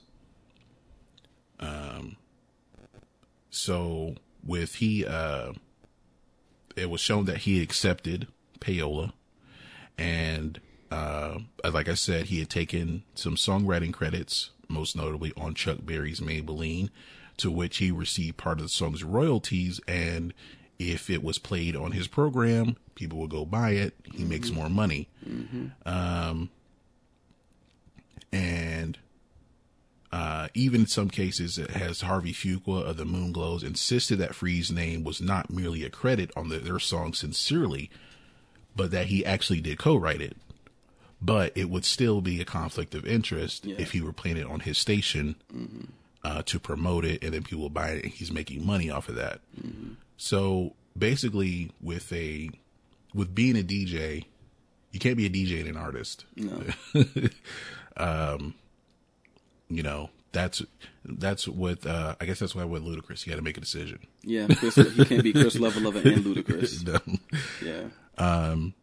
so in that regard with with alan freed he lost his radio show on wabc uh, he was fired altogether in 1959 and he had a television show as well um i want to say that was the big beat or if it was something else um i know he had the show the big beat but that was canceled after frankie lyman uh, with Frankie Lymon and the teenagers were on the show, and Frankie Lymon danced with the white girl from the studio audience, and that that was a problem. It was 1957. That was a problem. Um, that led to it being canceled because basically, uh, the big beat was parallel to American Bandstand. Um, so I think I mean, what? How, how do you look at it with Alan Freed? Do you think he had his hand in too many pots? Does it look shady, or do you feel like you know, or do you think there were other like social factors that led to this investigation and with him being uncooperative, it makes it worse? I think the uncooperative uncooperativeness makes it look worse. Um, and so the but the fact that um, and I guess I mean I, I had read that, but I'd never put two and two together. The conflict of interest makes it even worse. The fact that you could basically start getting into music, writing music, and then use your own platform to push it. And not only are you getting paid every time there's a spin, you're also getting paid because you're influencing people to go out and buy it. And so that's kind of the thing that kind of blew me away the most. Just sitting here listening to you say that, like, wow, I didn't even think about that. Like, yeah, you could go out and record a song, um, or go out and help record a song to where you know you would get paid off of it somehow, and no one would be none the wiser. Because if you think about it, back then, um, back then, you know, like nowadays, I think that's a little harder to do because of there's you know information. You know, both of us have information. you have smartphones yeah. and you have a laptop and have a tablet sitting in front of me. We can find out anything we need in a matter of seconds. Back then, you don't have this. You know, that's why that today I learned I'm going to talk about later, where um, two of the former members of ZZ Top were able to tour the U.S. as a broken up band from the UK because no one knew what they looked like. It's just the information just wasn't readily available. So, like, who knows what Alan Freed, uh, Alan Freed could have gotten his hands into without people knowing kind of sitting up there pushing the buttons, so to speak. Um, and until then, I didn't necessarily have an issue, a real issue with it. And I guess maybe that's just because of how we've come up in this climate to where, like you said, you get mixed emotions. Some people are just going to be like, "Oh, that's just how it gets done," you know. Um. So yeah, with we like okay, we talk about Alan Freed and kind of how he had his hand in a lot of different pots here. Uh, Dick Clark was in it went in the opposite direction. Um, he did cooperate and testify before the committee, um, and he got through that because he you know basically separated himself from any ownership interest that he had in Yeah. the music industry. Um, I think he he saw it for what it looked like. He may have also thought he wasn't doing anything wrong. Yeah. But he saw it for what it looked like. Is like, well, let me just if I separate myself from uh you know any of these royalties or anything I'm making off of the record companies, let me separate myself from that. I'll Yeah. just focus on radio and television. Mm-hmm. And uh you know, I can still do what I do. Um, so that's basically how, how he got through it. And, you know, we all know Dick Clark. we all know what, what he does. Like he, he had American Bandstand for several years. Then he's hosting game shows. I, I believe he had a radio show.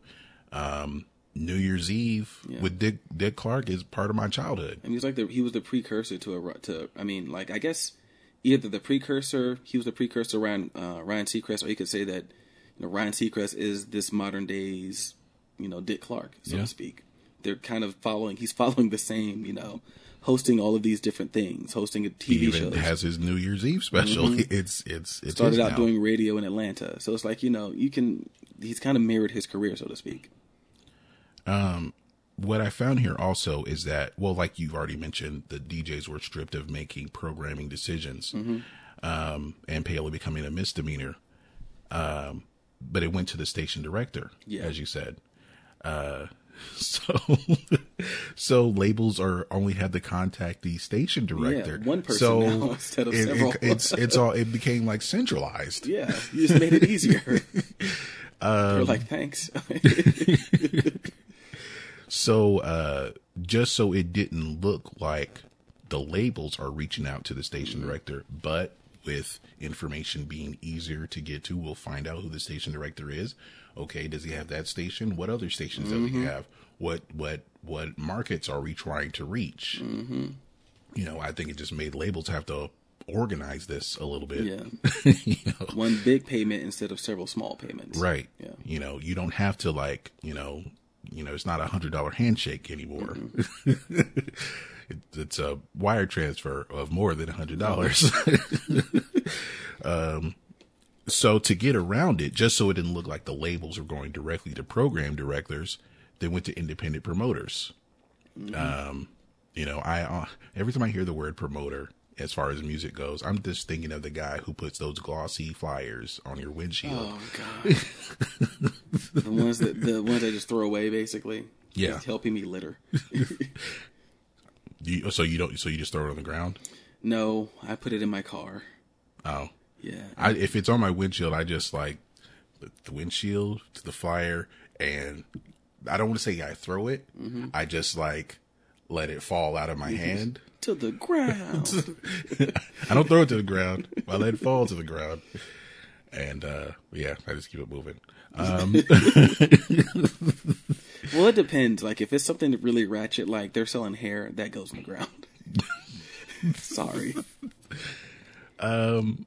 So labels went through independent promoters Yeah. with the to try to get around this payola to make it seem like it's not what it still is. Um, and NBC News had an investigation in 1986 in which there was another round of investigations. Um, not sure how that turned out, but then with um, with Napster and other music sharing websites, that kind of independent promoter Yeah. is now he now he only has those glossy flyers to hand out. We just went back to talking to the station directly. Yeah. And then uh, another, and then investigations by the then New York District Attorney Elliot Spitzer. Um, so yeah, something good about Elliot Spitzer. Um, he found evidence. Uh, well, he led the investigation that found evidence that executives at Sony BMG labels had made deals with several large commercial radio chains. Um, I still feel like that is that's in some way that is what's going on now. Yeah. Uh, what other reason is there to to like I've mentioned before? Why would I hear a Drake song seven times an hour? Well, there was one interesting thing I read about too, um, and I'm pretty sure there's some sort of hidden thing going on behind the scenes where um, Channel One, um, is it Clear Channel, Clear, Clear Channel, Channel One, um, they have this thing where they uh, they'll come out with these artists, up and coming artists on the Verge, where they have to play the song at least 150 times.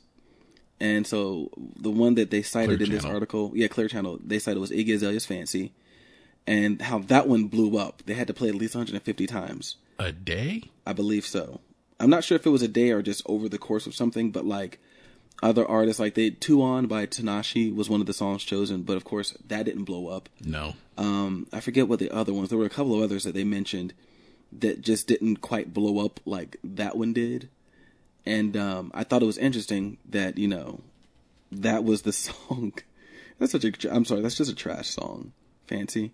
That's such a trash song. Um, Let's see if they if they had. Oh, uh, Anthony Lewis's "Candy Rain." Yeah, there we go. Yeah. Uh, Jhené Aiko's "The Worst." Mm-hmm. Um, so it had to be played 150 times over six weeks. Yeah. So that's why it felt like you heard it all the time. Yeah. Um. So, uh, have been the benefactors of a new program set forth by Clear Channel Radio, which is the biggest radio outlet in the country. Mm-hmm. And uh, Clear Channel has over has a, 840 stations. And program directors from all over the country vote on a variety of songs, and the winning song gets a solid commitment. So the programming director is making the decision, could influence the decision of what song gets played. Um, and uh, yeah, Iggy Azalea reaped the benefits. Yes, she did. Um. Not anymore. I mean, she's kind of a joke now, but She had a new song come out. Uh, people were complaining about the video because there's a lot of twerking and then there's like little children. But um, oh, icky. another topic for another day. Um, so I think in a way it still goes on. Like, okay, the program directors just vote. Is it just a straight up vote? Like, there's there's got to be someone within those that group of programming directors who has the mo- who has some clout, who has some kind of influence, and maybe they were induced Yeah, probably. in some way to to vote for a particular song. Um, so I think um, it's just gotten more sophisticated. Yeah, basically, to where it's not necessarily you know it's the new payola, so to speak, but it's not just payola. It's you know, um, just it's just more really conflict of interest. Like money might not change hands as much with people who are directly associated with the radio, but the people that are directly associated with the radio somehow are influencing the decisions to make themselves the most money, and not just in a business sense, but just like you know, if this song gets big, I stand to make a lot of money yeah. how do I make this song big? Yeah. Um and there's also the uh, another form of payola, which I started the podcast by saying sometimes you got to pay to play. Mm-hmm. Um, there's the practice of paying to play, Yeah. uh, such as which is artists um, or bands paying to play live Yeah. in a bar or a club or some any other type of venue. They pay the owners of the club. yeah. You'll find that really big with, um, uh, like independent artists. And once again, it's it's something that independent artists have to do. Um, really big with, and not to slander their name, but I mean, like I knew a lot of people when I was still in college who did this. The Masquerade. Um, if you get put on the bill there to play with, you know, with a few other bands, you're given an allotment of tickets to try to sell, to get people to come there. And I believe if you don't sell them all, You have to pay for the rest. you have to either over. you pay either pay for the rest, and then it also affects where you fall in the set, like in the lineup. So like you know bands who pay the most, who sell the most, get to close the show. Bands who don't, you open up things like that. That decides it. Um, and then I also used to get contacted by a company back when I was performing a lot more that actually did something like this, where you pay them and they put you on certain bills with other people and then you you try to bring out artists, and the artists who bring the most people get paid the most, or whatever, like you know, like that. It's, I mean, it's basically all some way for a larger company to take advantage of, usually um, a younger, inexperienced musician who doesn't quite know the industry very well, and then uh, uh, they're also going to be very eager. They're like, well, I just want the chance to play, you know. I just want the chance to get my music out there. So this is just, a, and that's uh, kind of they and reason and then that's where, Mm-hmm. and then you know that's where where managers may come in, and and promoters. Yeah. but they may also take advantage of yeah. the artist. Yeah, definitely. as and as we you know had this discussion, the, where's the artist on this food chain? Very Yeah. very low. Yeah, you know? unless you have a big name, you I mean you don't have the the the, the clout to tell your man like to fire your manager or to tell the club no you're paying me, and then like with the um the article here mentions the Super Bowl. Yeah. So like the one you know the one place where you would think the artist yeah, would the have the NFL is trying to have a pay to play system, Mm-hmm. which I'm not. Like, how is that work? So what they wanted, what the NFL wants to do is, um, they've noticed that artists after they play the Super Bowl, there's a spike in their music sales. Yeah, They want you to share a percentage of the that spike. So I think it's something like four to eight weeks after um, you play the Super Bowl, you're supposed to share a percentage of your profits made from music with the NFL. um, I'm looking at it here. Um I remember the first artist they were going to try to do that with was Was- Coldplay, I think. But I think uh, they actually they tried it with uh, who performed 2015. That was Katy Perry. Katy Perry. Okay, that they were gonna um it was their their choices were Katy Perry, Rihanna, and Coldplay. This this went to Katy Perry, uh, but they got a chilly reception from the candidates' representatives. Of course, they did. oh yeah, because like, I'm not going to pay you. I'm I'm paying the I'm not paying the NFL uh, to to perform at the Super Bowl. Yeah. like I think at this point. Artists don't need to perform the Super Bowl. No, they it's don't. not necessary. No. Um, like the you know, spike the- that you see, I would imagine isn't like, like it's probably nice, but it's not like nice enough for me to split some of it with you. Yeah, And not to mention, you're asking the art. you- You're asking some of the biggest artists in the world with the widest appeal. So like, I don't need you. You need me. Like, if you don't want to pay Katy Perry or Rihanna, then go get like you know the Backstreet Boys. Well, just that the NFL doesn't pay. They don't pay the artists. Yeah. They they will cover travel, production, They will cover that. Uh, but they uh, what they cite here is Bruno Mars' performance with the Red Hot Chili Peppers, 115 million viewers compared to the 112 million that watched the game. But only 112 million watched the game because that was Seattle beating Denver 43 to eight. Bad. I didn't even watch that game. So, uh, you know, I think that's when they thought they should do it. Like it was a blowout, so people weren't wa- really watching it. They'll watch a close game, Yeah. you know. Um, so I think they just it was just something that they, you know, what you know what the kids say. They tried it. Yeah, well, They yeah, because it. yeah, because we as, as we've seen, and this is I know this is off topic. But Roger Goodell and NFL will try anything once, Yeah, and if you let them do it again, you let them do it, they'll try it again. like in the future, I feel like they're gonna try to have Tuesday night football or Oh. Wednesday night football. It's gonna be football every day of the week. Mm-hmm. like and you know Tuesday and Wednesday that's supposed to be when you know people who are college football fans that's when the MAC plays mm. that's when you see Toledo versus Northern Illinois or something Versus Akron, Akron versus Bowling Green. the Zippers. I'm not supposed to be seeing any NFL on Wednesdays Oh, I'm surprised they haven't taken Saturday yet, because I, I think the NFL could make that a big night if they took Saturday. they're they're the NCAA would have something to, Oh to yeah, say they would. about that I prefer college football on like Saturday. Saturdays are for because it's the the the order it's supposed to be. All right, Thursday Thursday is really for JV football. Mm-hmm.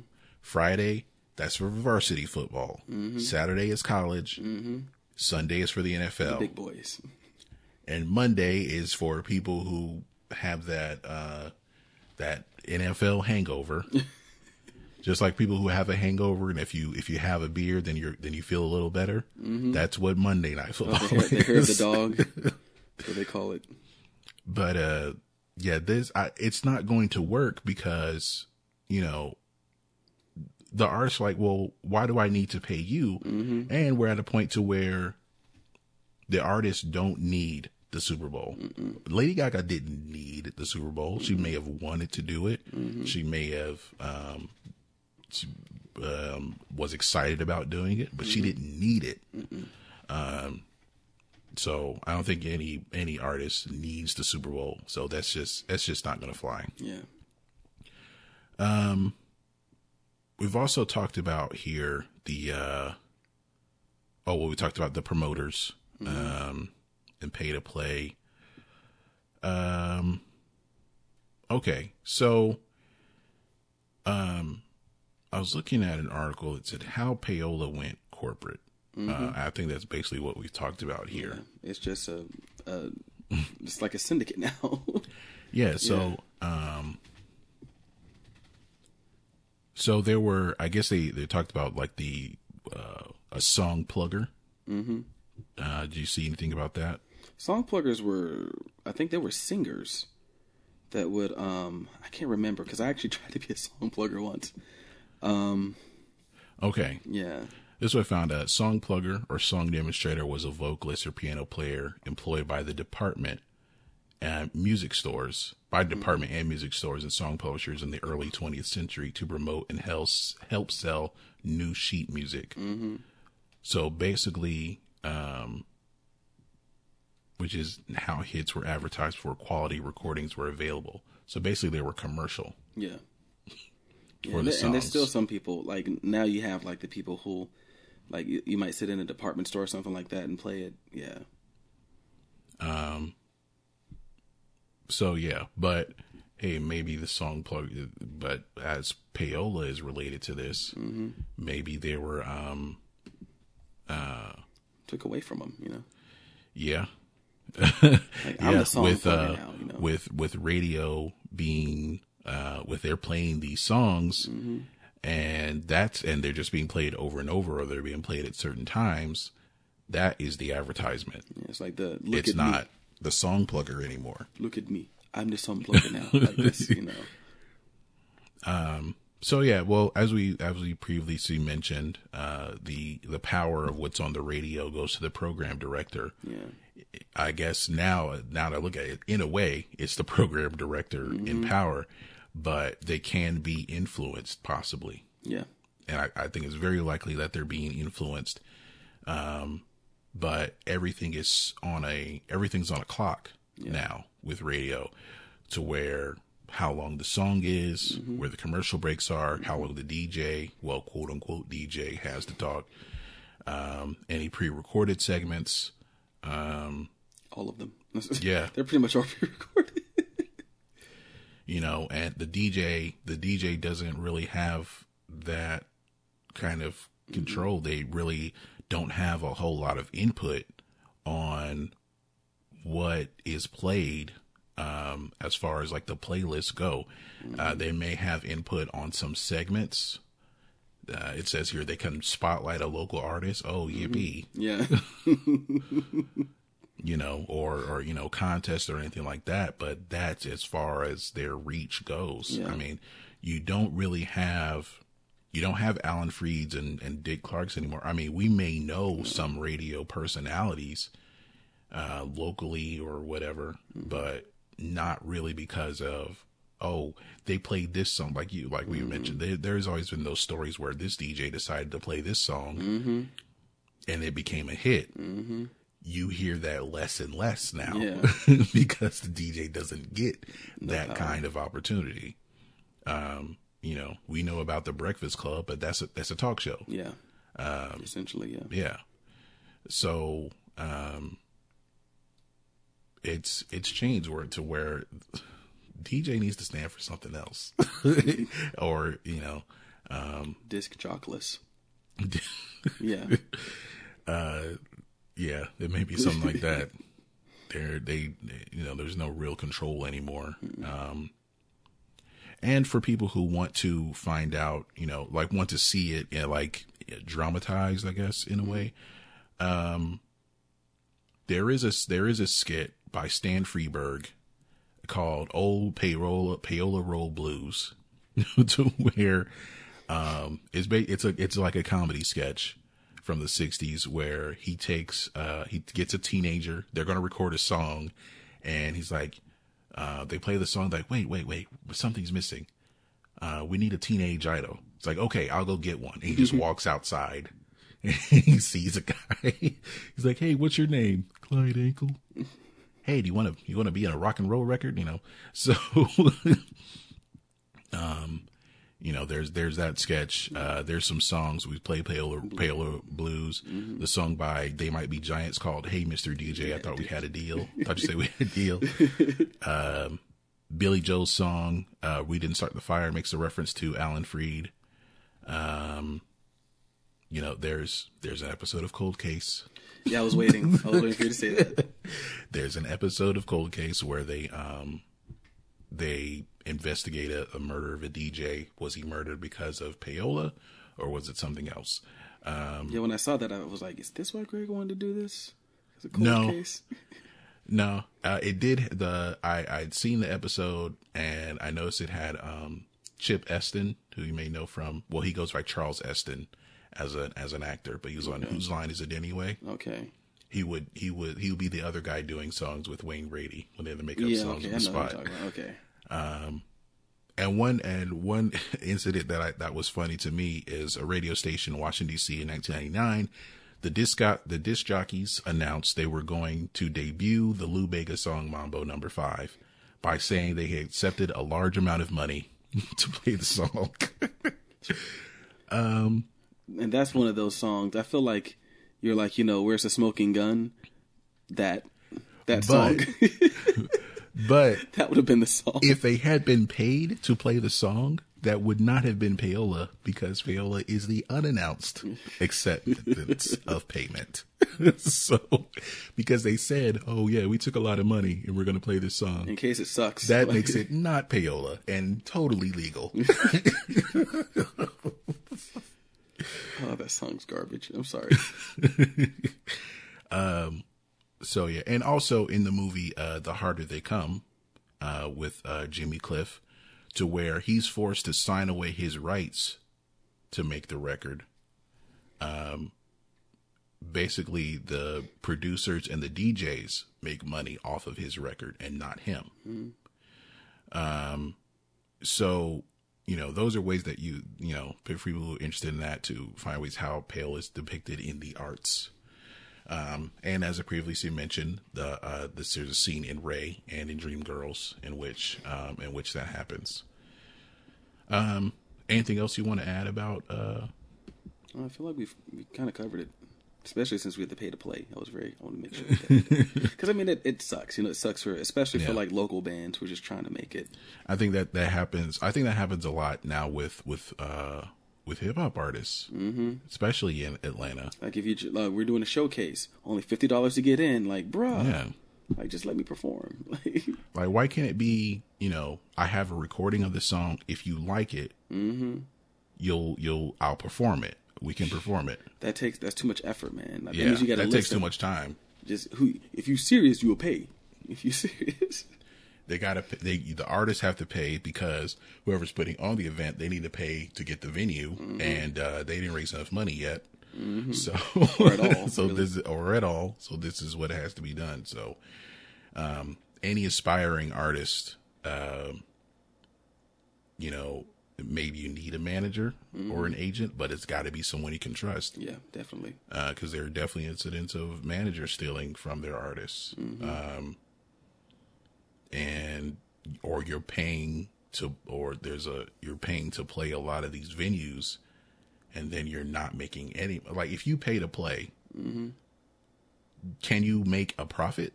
Not really. It's very tough because a lot of these clubs don't want to give you anything. So like typically, if you're a cover band or like a bar band, like something like that, you can make money because that's the agreement. Because you're, you know, it's usually a place that, you know, you're basically like a DJ almost. But like a venue like like a masquerade or like a place that special like Smith Soul Bar, place that specializes in, in um, live original music, yeah, it's very rare that you're gonna make anything. Yeah, All right. very rare. So um, that will do it for our discussion on payola, the the history of it, and kind of how it affects the music industry today. Um, it's it's just gotten more sophisticated, you know. Um, and the programming director has they have the power, but to a point. Yeah. All right. Um, so that'll do it for our conversation. So, um, all right. Should we do my earworm now or Yeah. the people we know now? Okay. all right. My earworm of the week. Um, let me see if I can pull it up here. All right. My computer's moving kind of slow, but I expect that it's still recording. I was saying, is it hot? It's an apple. They don't get hot. They do a little bit, a little bit. Um, actually, this is uh, this is a cover song. Ooh, okay. You may have heard this before. I'm not sure, but it's a band called Shade, S H A E D. And what uh, Spotify has been doing, kind of like how BBC One does, Radio One does their when they have a band come in and they they do one of their songs and they do a cover song of a song that they like. Uh, Spotify's doing the same thing I like them too. Yep. and uh, the band Shade does a cover of The Weeknd Starboy. I have not heard this. Um, it's on the infamous We Lit playlist. We Lit. So this is Shade, S H A E D, and this is their cover of The Weeknd Starboy, and we'll be right back. Trying to put you in the worst mood, uh P1 cleaner than your church shoes, uh Billy Boy 2 just to hurt you, uh All red lamb just to tease you, uh None of these toys on lease to, uh Made your whole year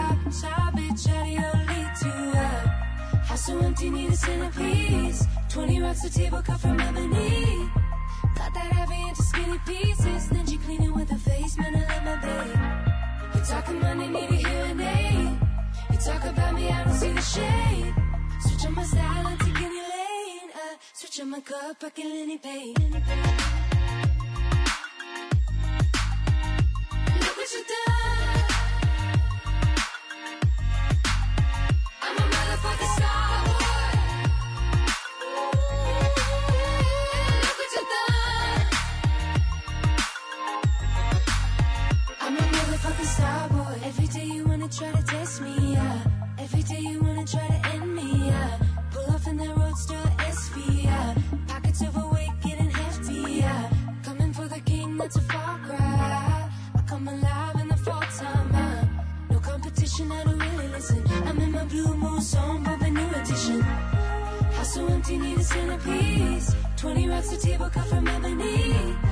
Got that heavy into skinny pieces. Then she cleaning with her face, man, I let my be. You talking money, need a hearing aid. You talk about me, I don't see the shade. Switch on my style, I take any lane. Uh, I switch on my cup, I get anything. Look what you done.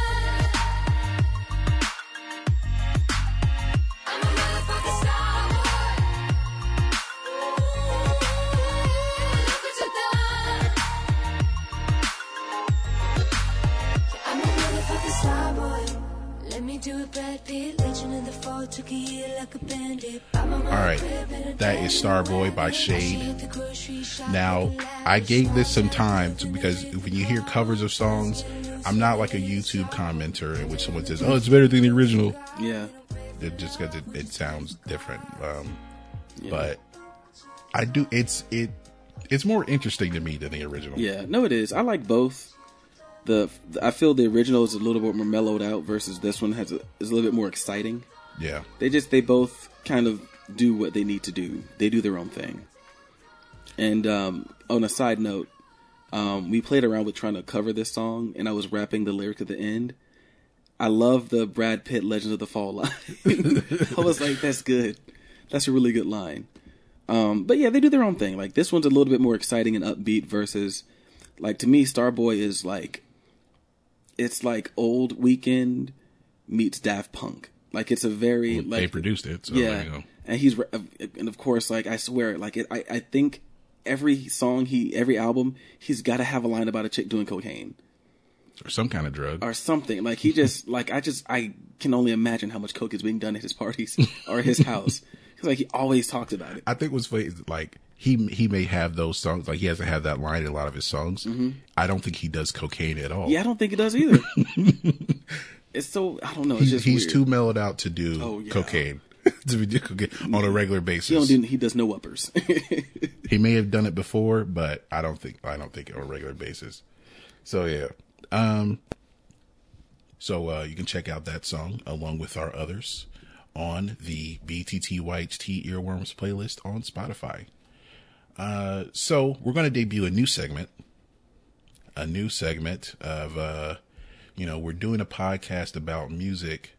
Um Ben is a musician, I am not.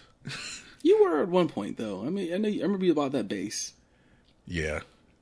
So I'm not a musician.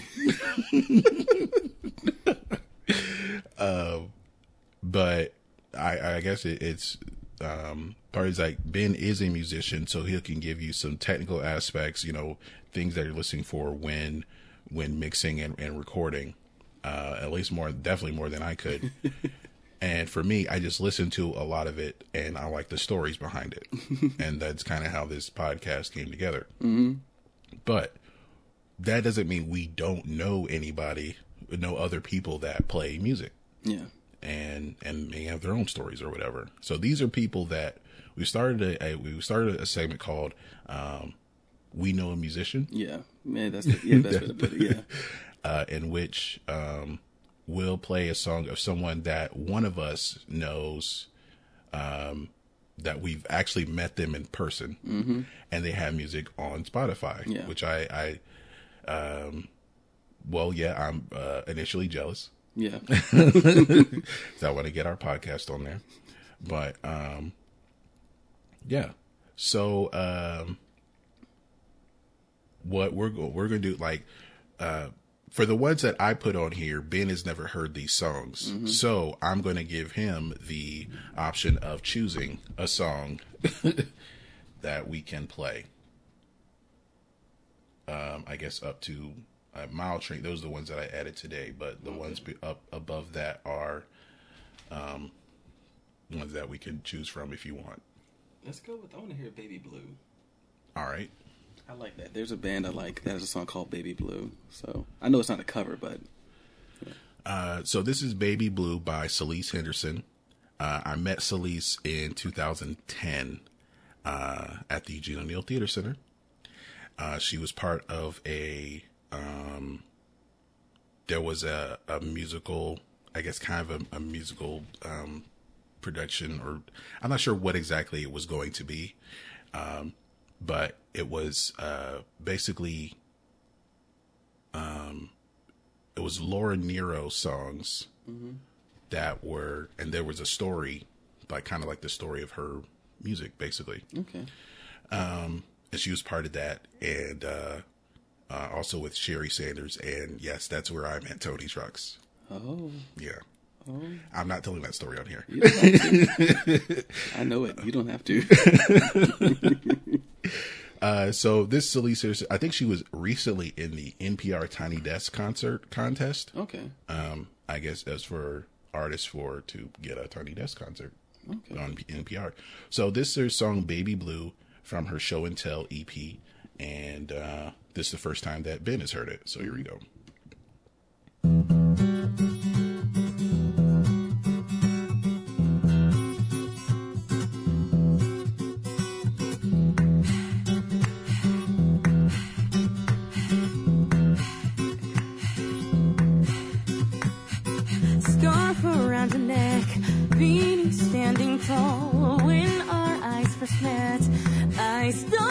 Fall from that moment on.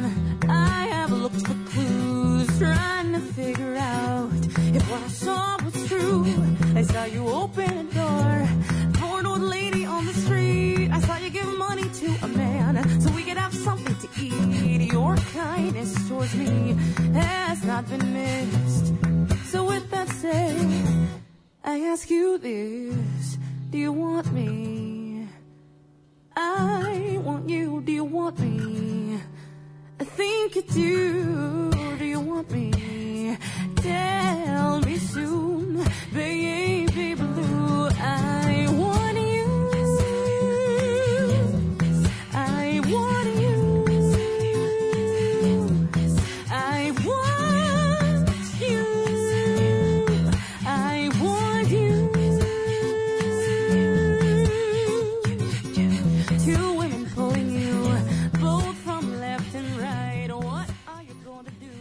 Baby Blue by Celise Anderson. I like her voice. I have a lot of respect for people that can make it sound effortless, effortless, and she makes it sound effortless. Yeah. Uh, so you can check out her EP, Baby Blue. Actually, that came out in 2010. Uh, um, I think she's working on a new project now. Um, I'm not sure what it is exactly.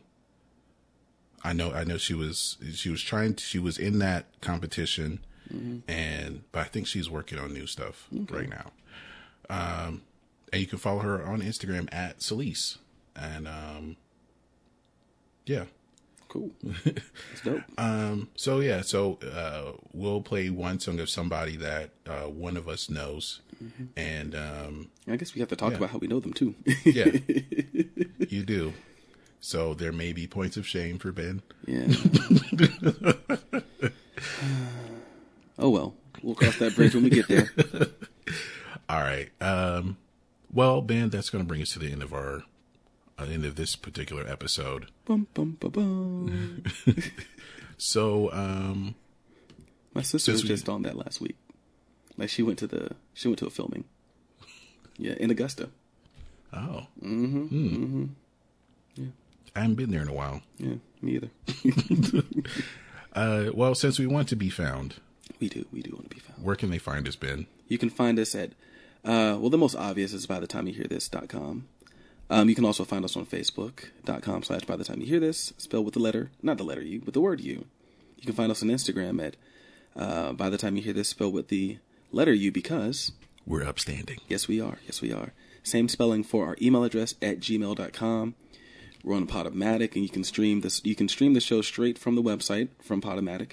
We'll have it embedded there. We're on Castbox, Google Play, iTunes, Pod. Ooh, ooh, ooh, almost. Um, no, we I, yeah we are Podomatic. I'm thinking of the other one that we're not on. That I'm not going to say the name of. Oh, Yeah. Okay. Mm-hmm. starts with an S. Um, we're Oh, they didn't hit me back, so we're not on there. Okay, good. Didn't think so. Um, we're on TuneIn Radio. We are on. I know I said iTunes already. Um, I think I think that was all. Oh, Satchel. Satchel Podcast. Satchel? Podcast. That's the Castbox. that's the good S. I say Castbox. Yeah. Okay. That's the second one I always say because I use Castbox. So, and I think Castbox, if you listen to a podcast with commercials, they cut out the commercials. It's pretty cool. Like I listen to stuff they don't want you to know. They have commercials where they'll do like plugs. They're never in there. So thank you, Castbox, if that's what you're doing. I don't know if you really are, but um, but yeah, that's where you can find us. All right, cool. Drop us a line, yeah. please. Yes. So um, that's going to do it for our show. I'd like to thank everyone for who has downloaded and listened to this podcast Yes. already. Thank you so We definitely appreciate it. And um, let's see what we'll. You know, we're going to end the show with. What? What you It was it was the other choice for to begin the show. Oh, okay. Okay. Um, now we had the Neil Young Payola Blues. There was a reference to Alan Freed, but we're going to end the show with Bandstand Boogie by Barry Manilow because it was the theme song to American Bandstand. so that's going to do it for our show. Thank you for listening, and we'll talk to you soon. Peace. Peace.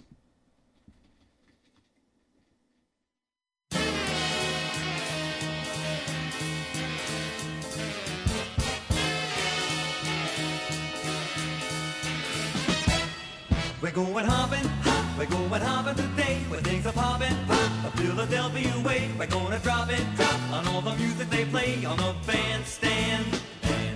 We're going swinging, swing, we're gonna swing in the crowd, and we'll be clinging, and floating high as a cloud. The phones are ringing, ring. My mom and dad are so proud. I'm on bandstand. bandstand. And I'll jump and hey, I may even show my. Because I'm on, because I'm on When we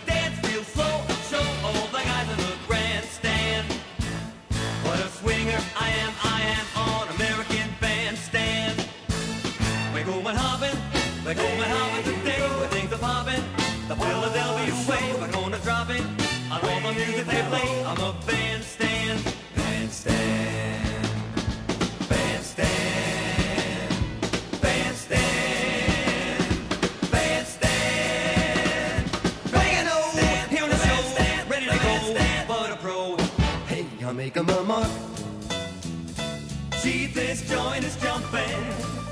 They made such a fuss just to see us arrive. Hey, it's Mr. Dick Clark. What a place you got here, swell spot. The music's hot here, the east. Give it at least a 75. Now for all you Joes, here goes my American handstand. Because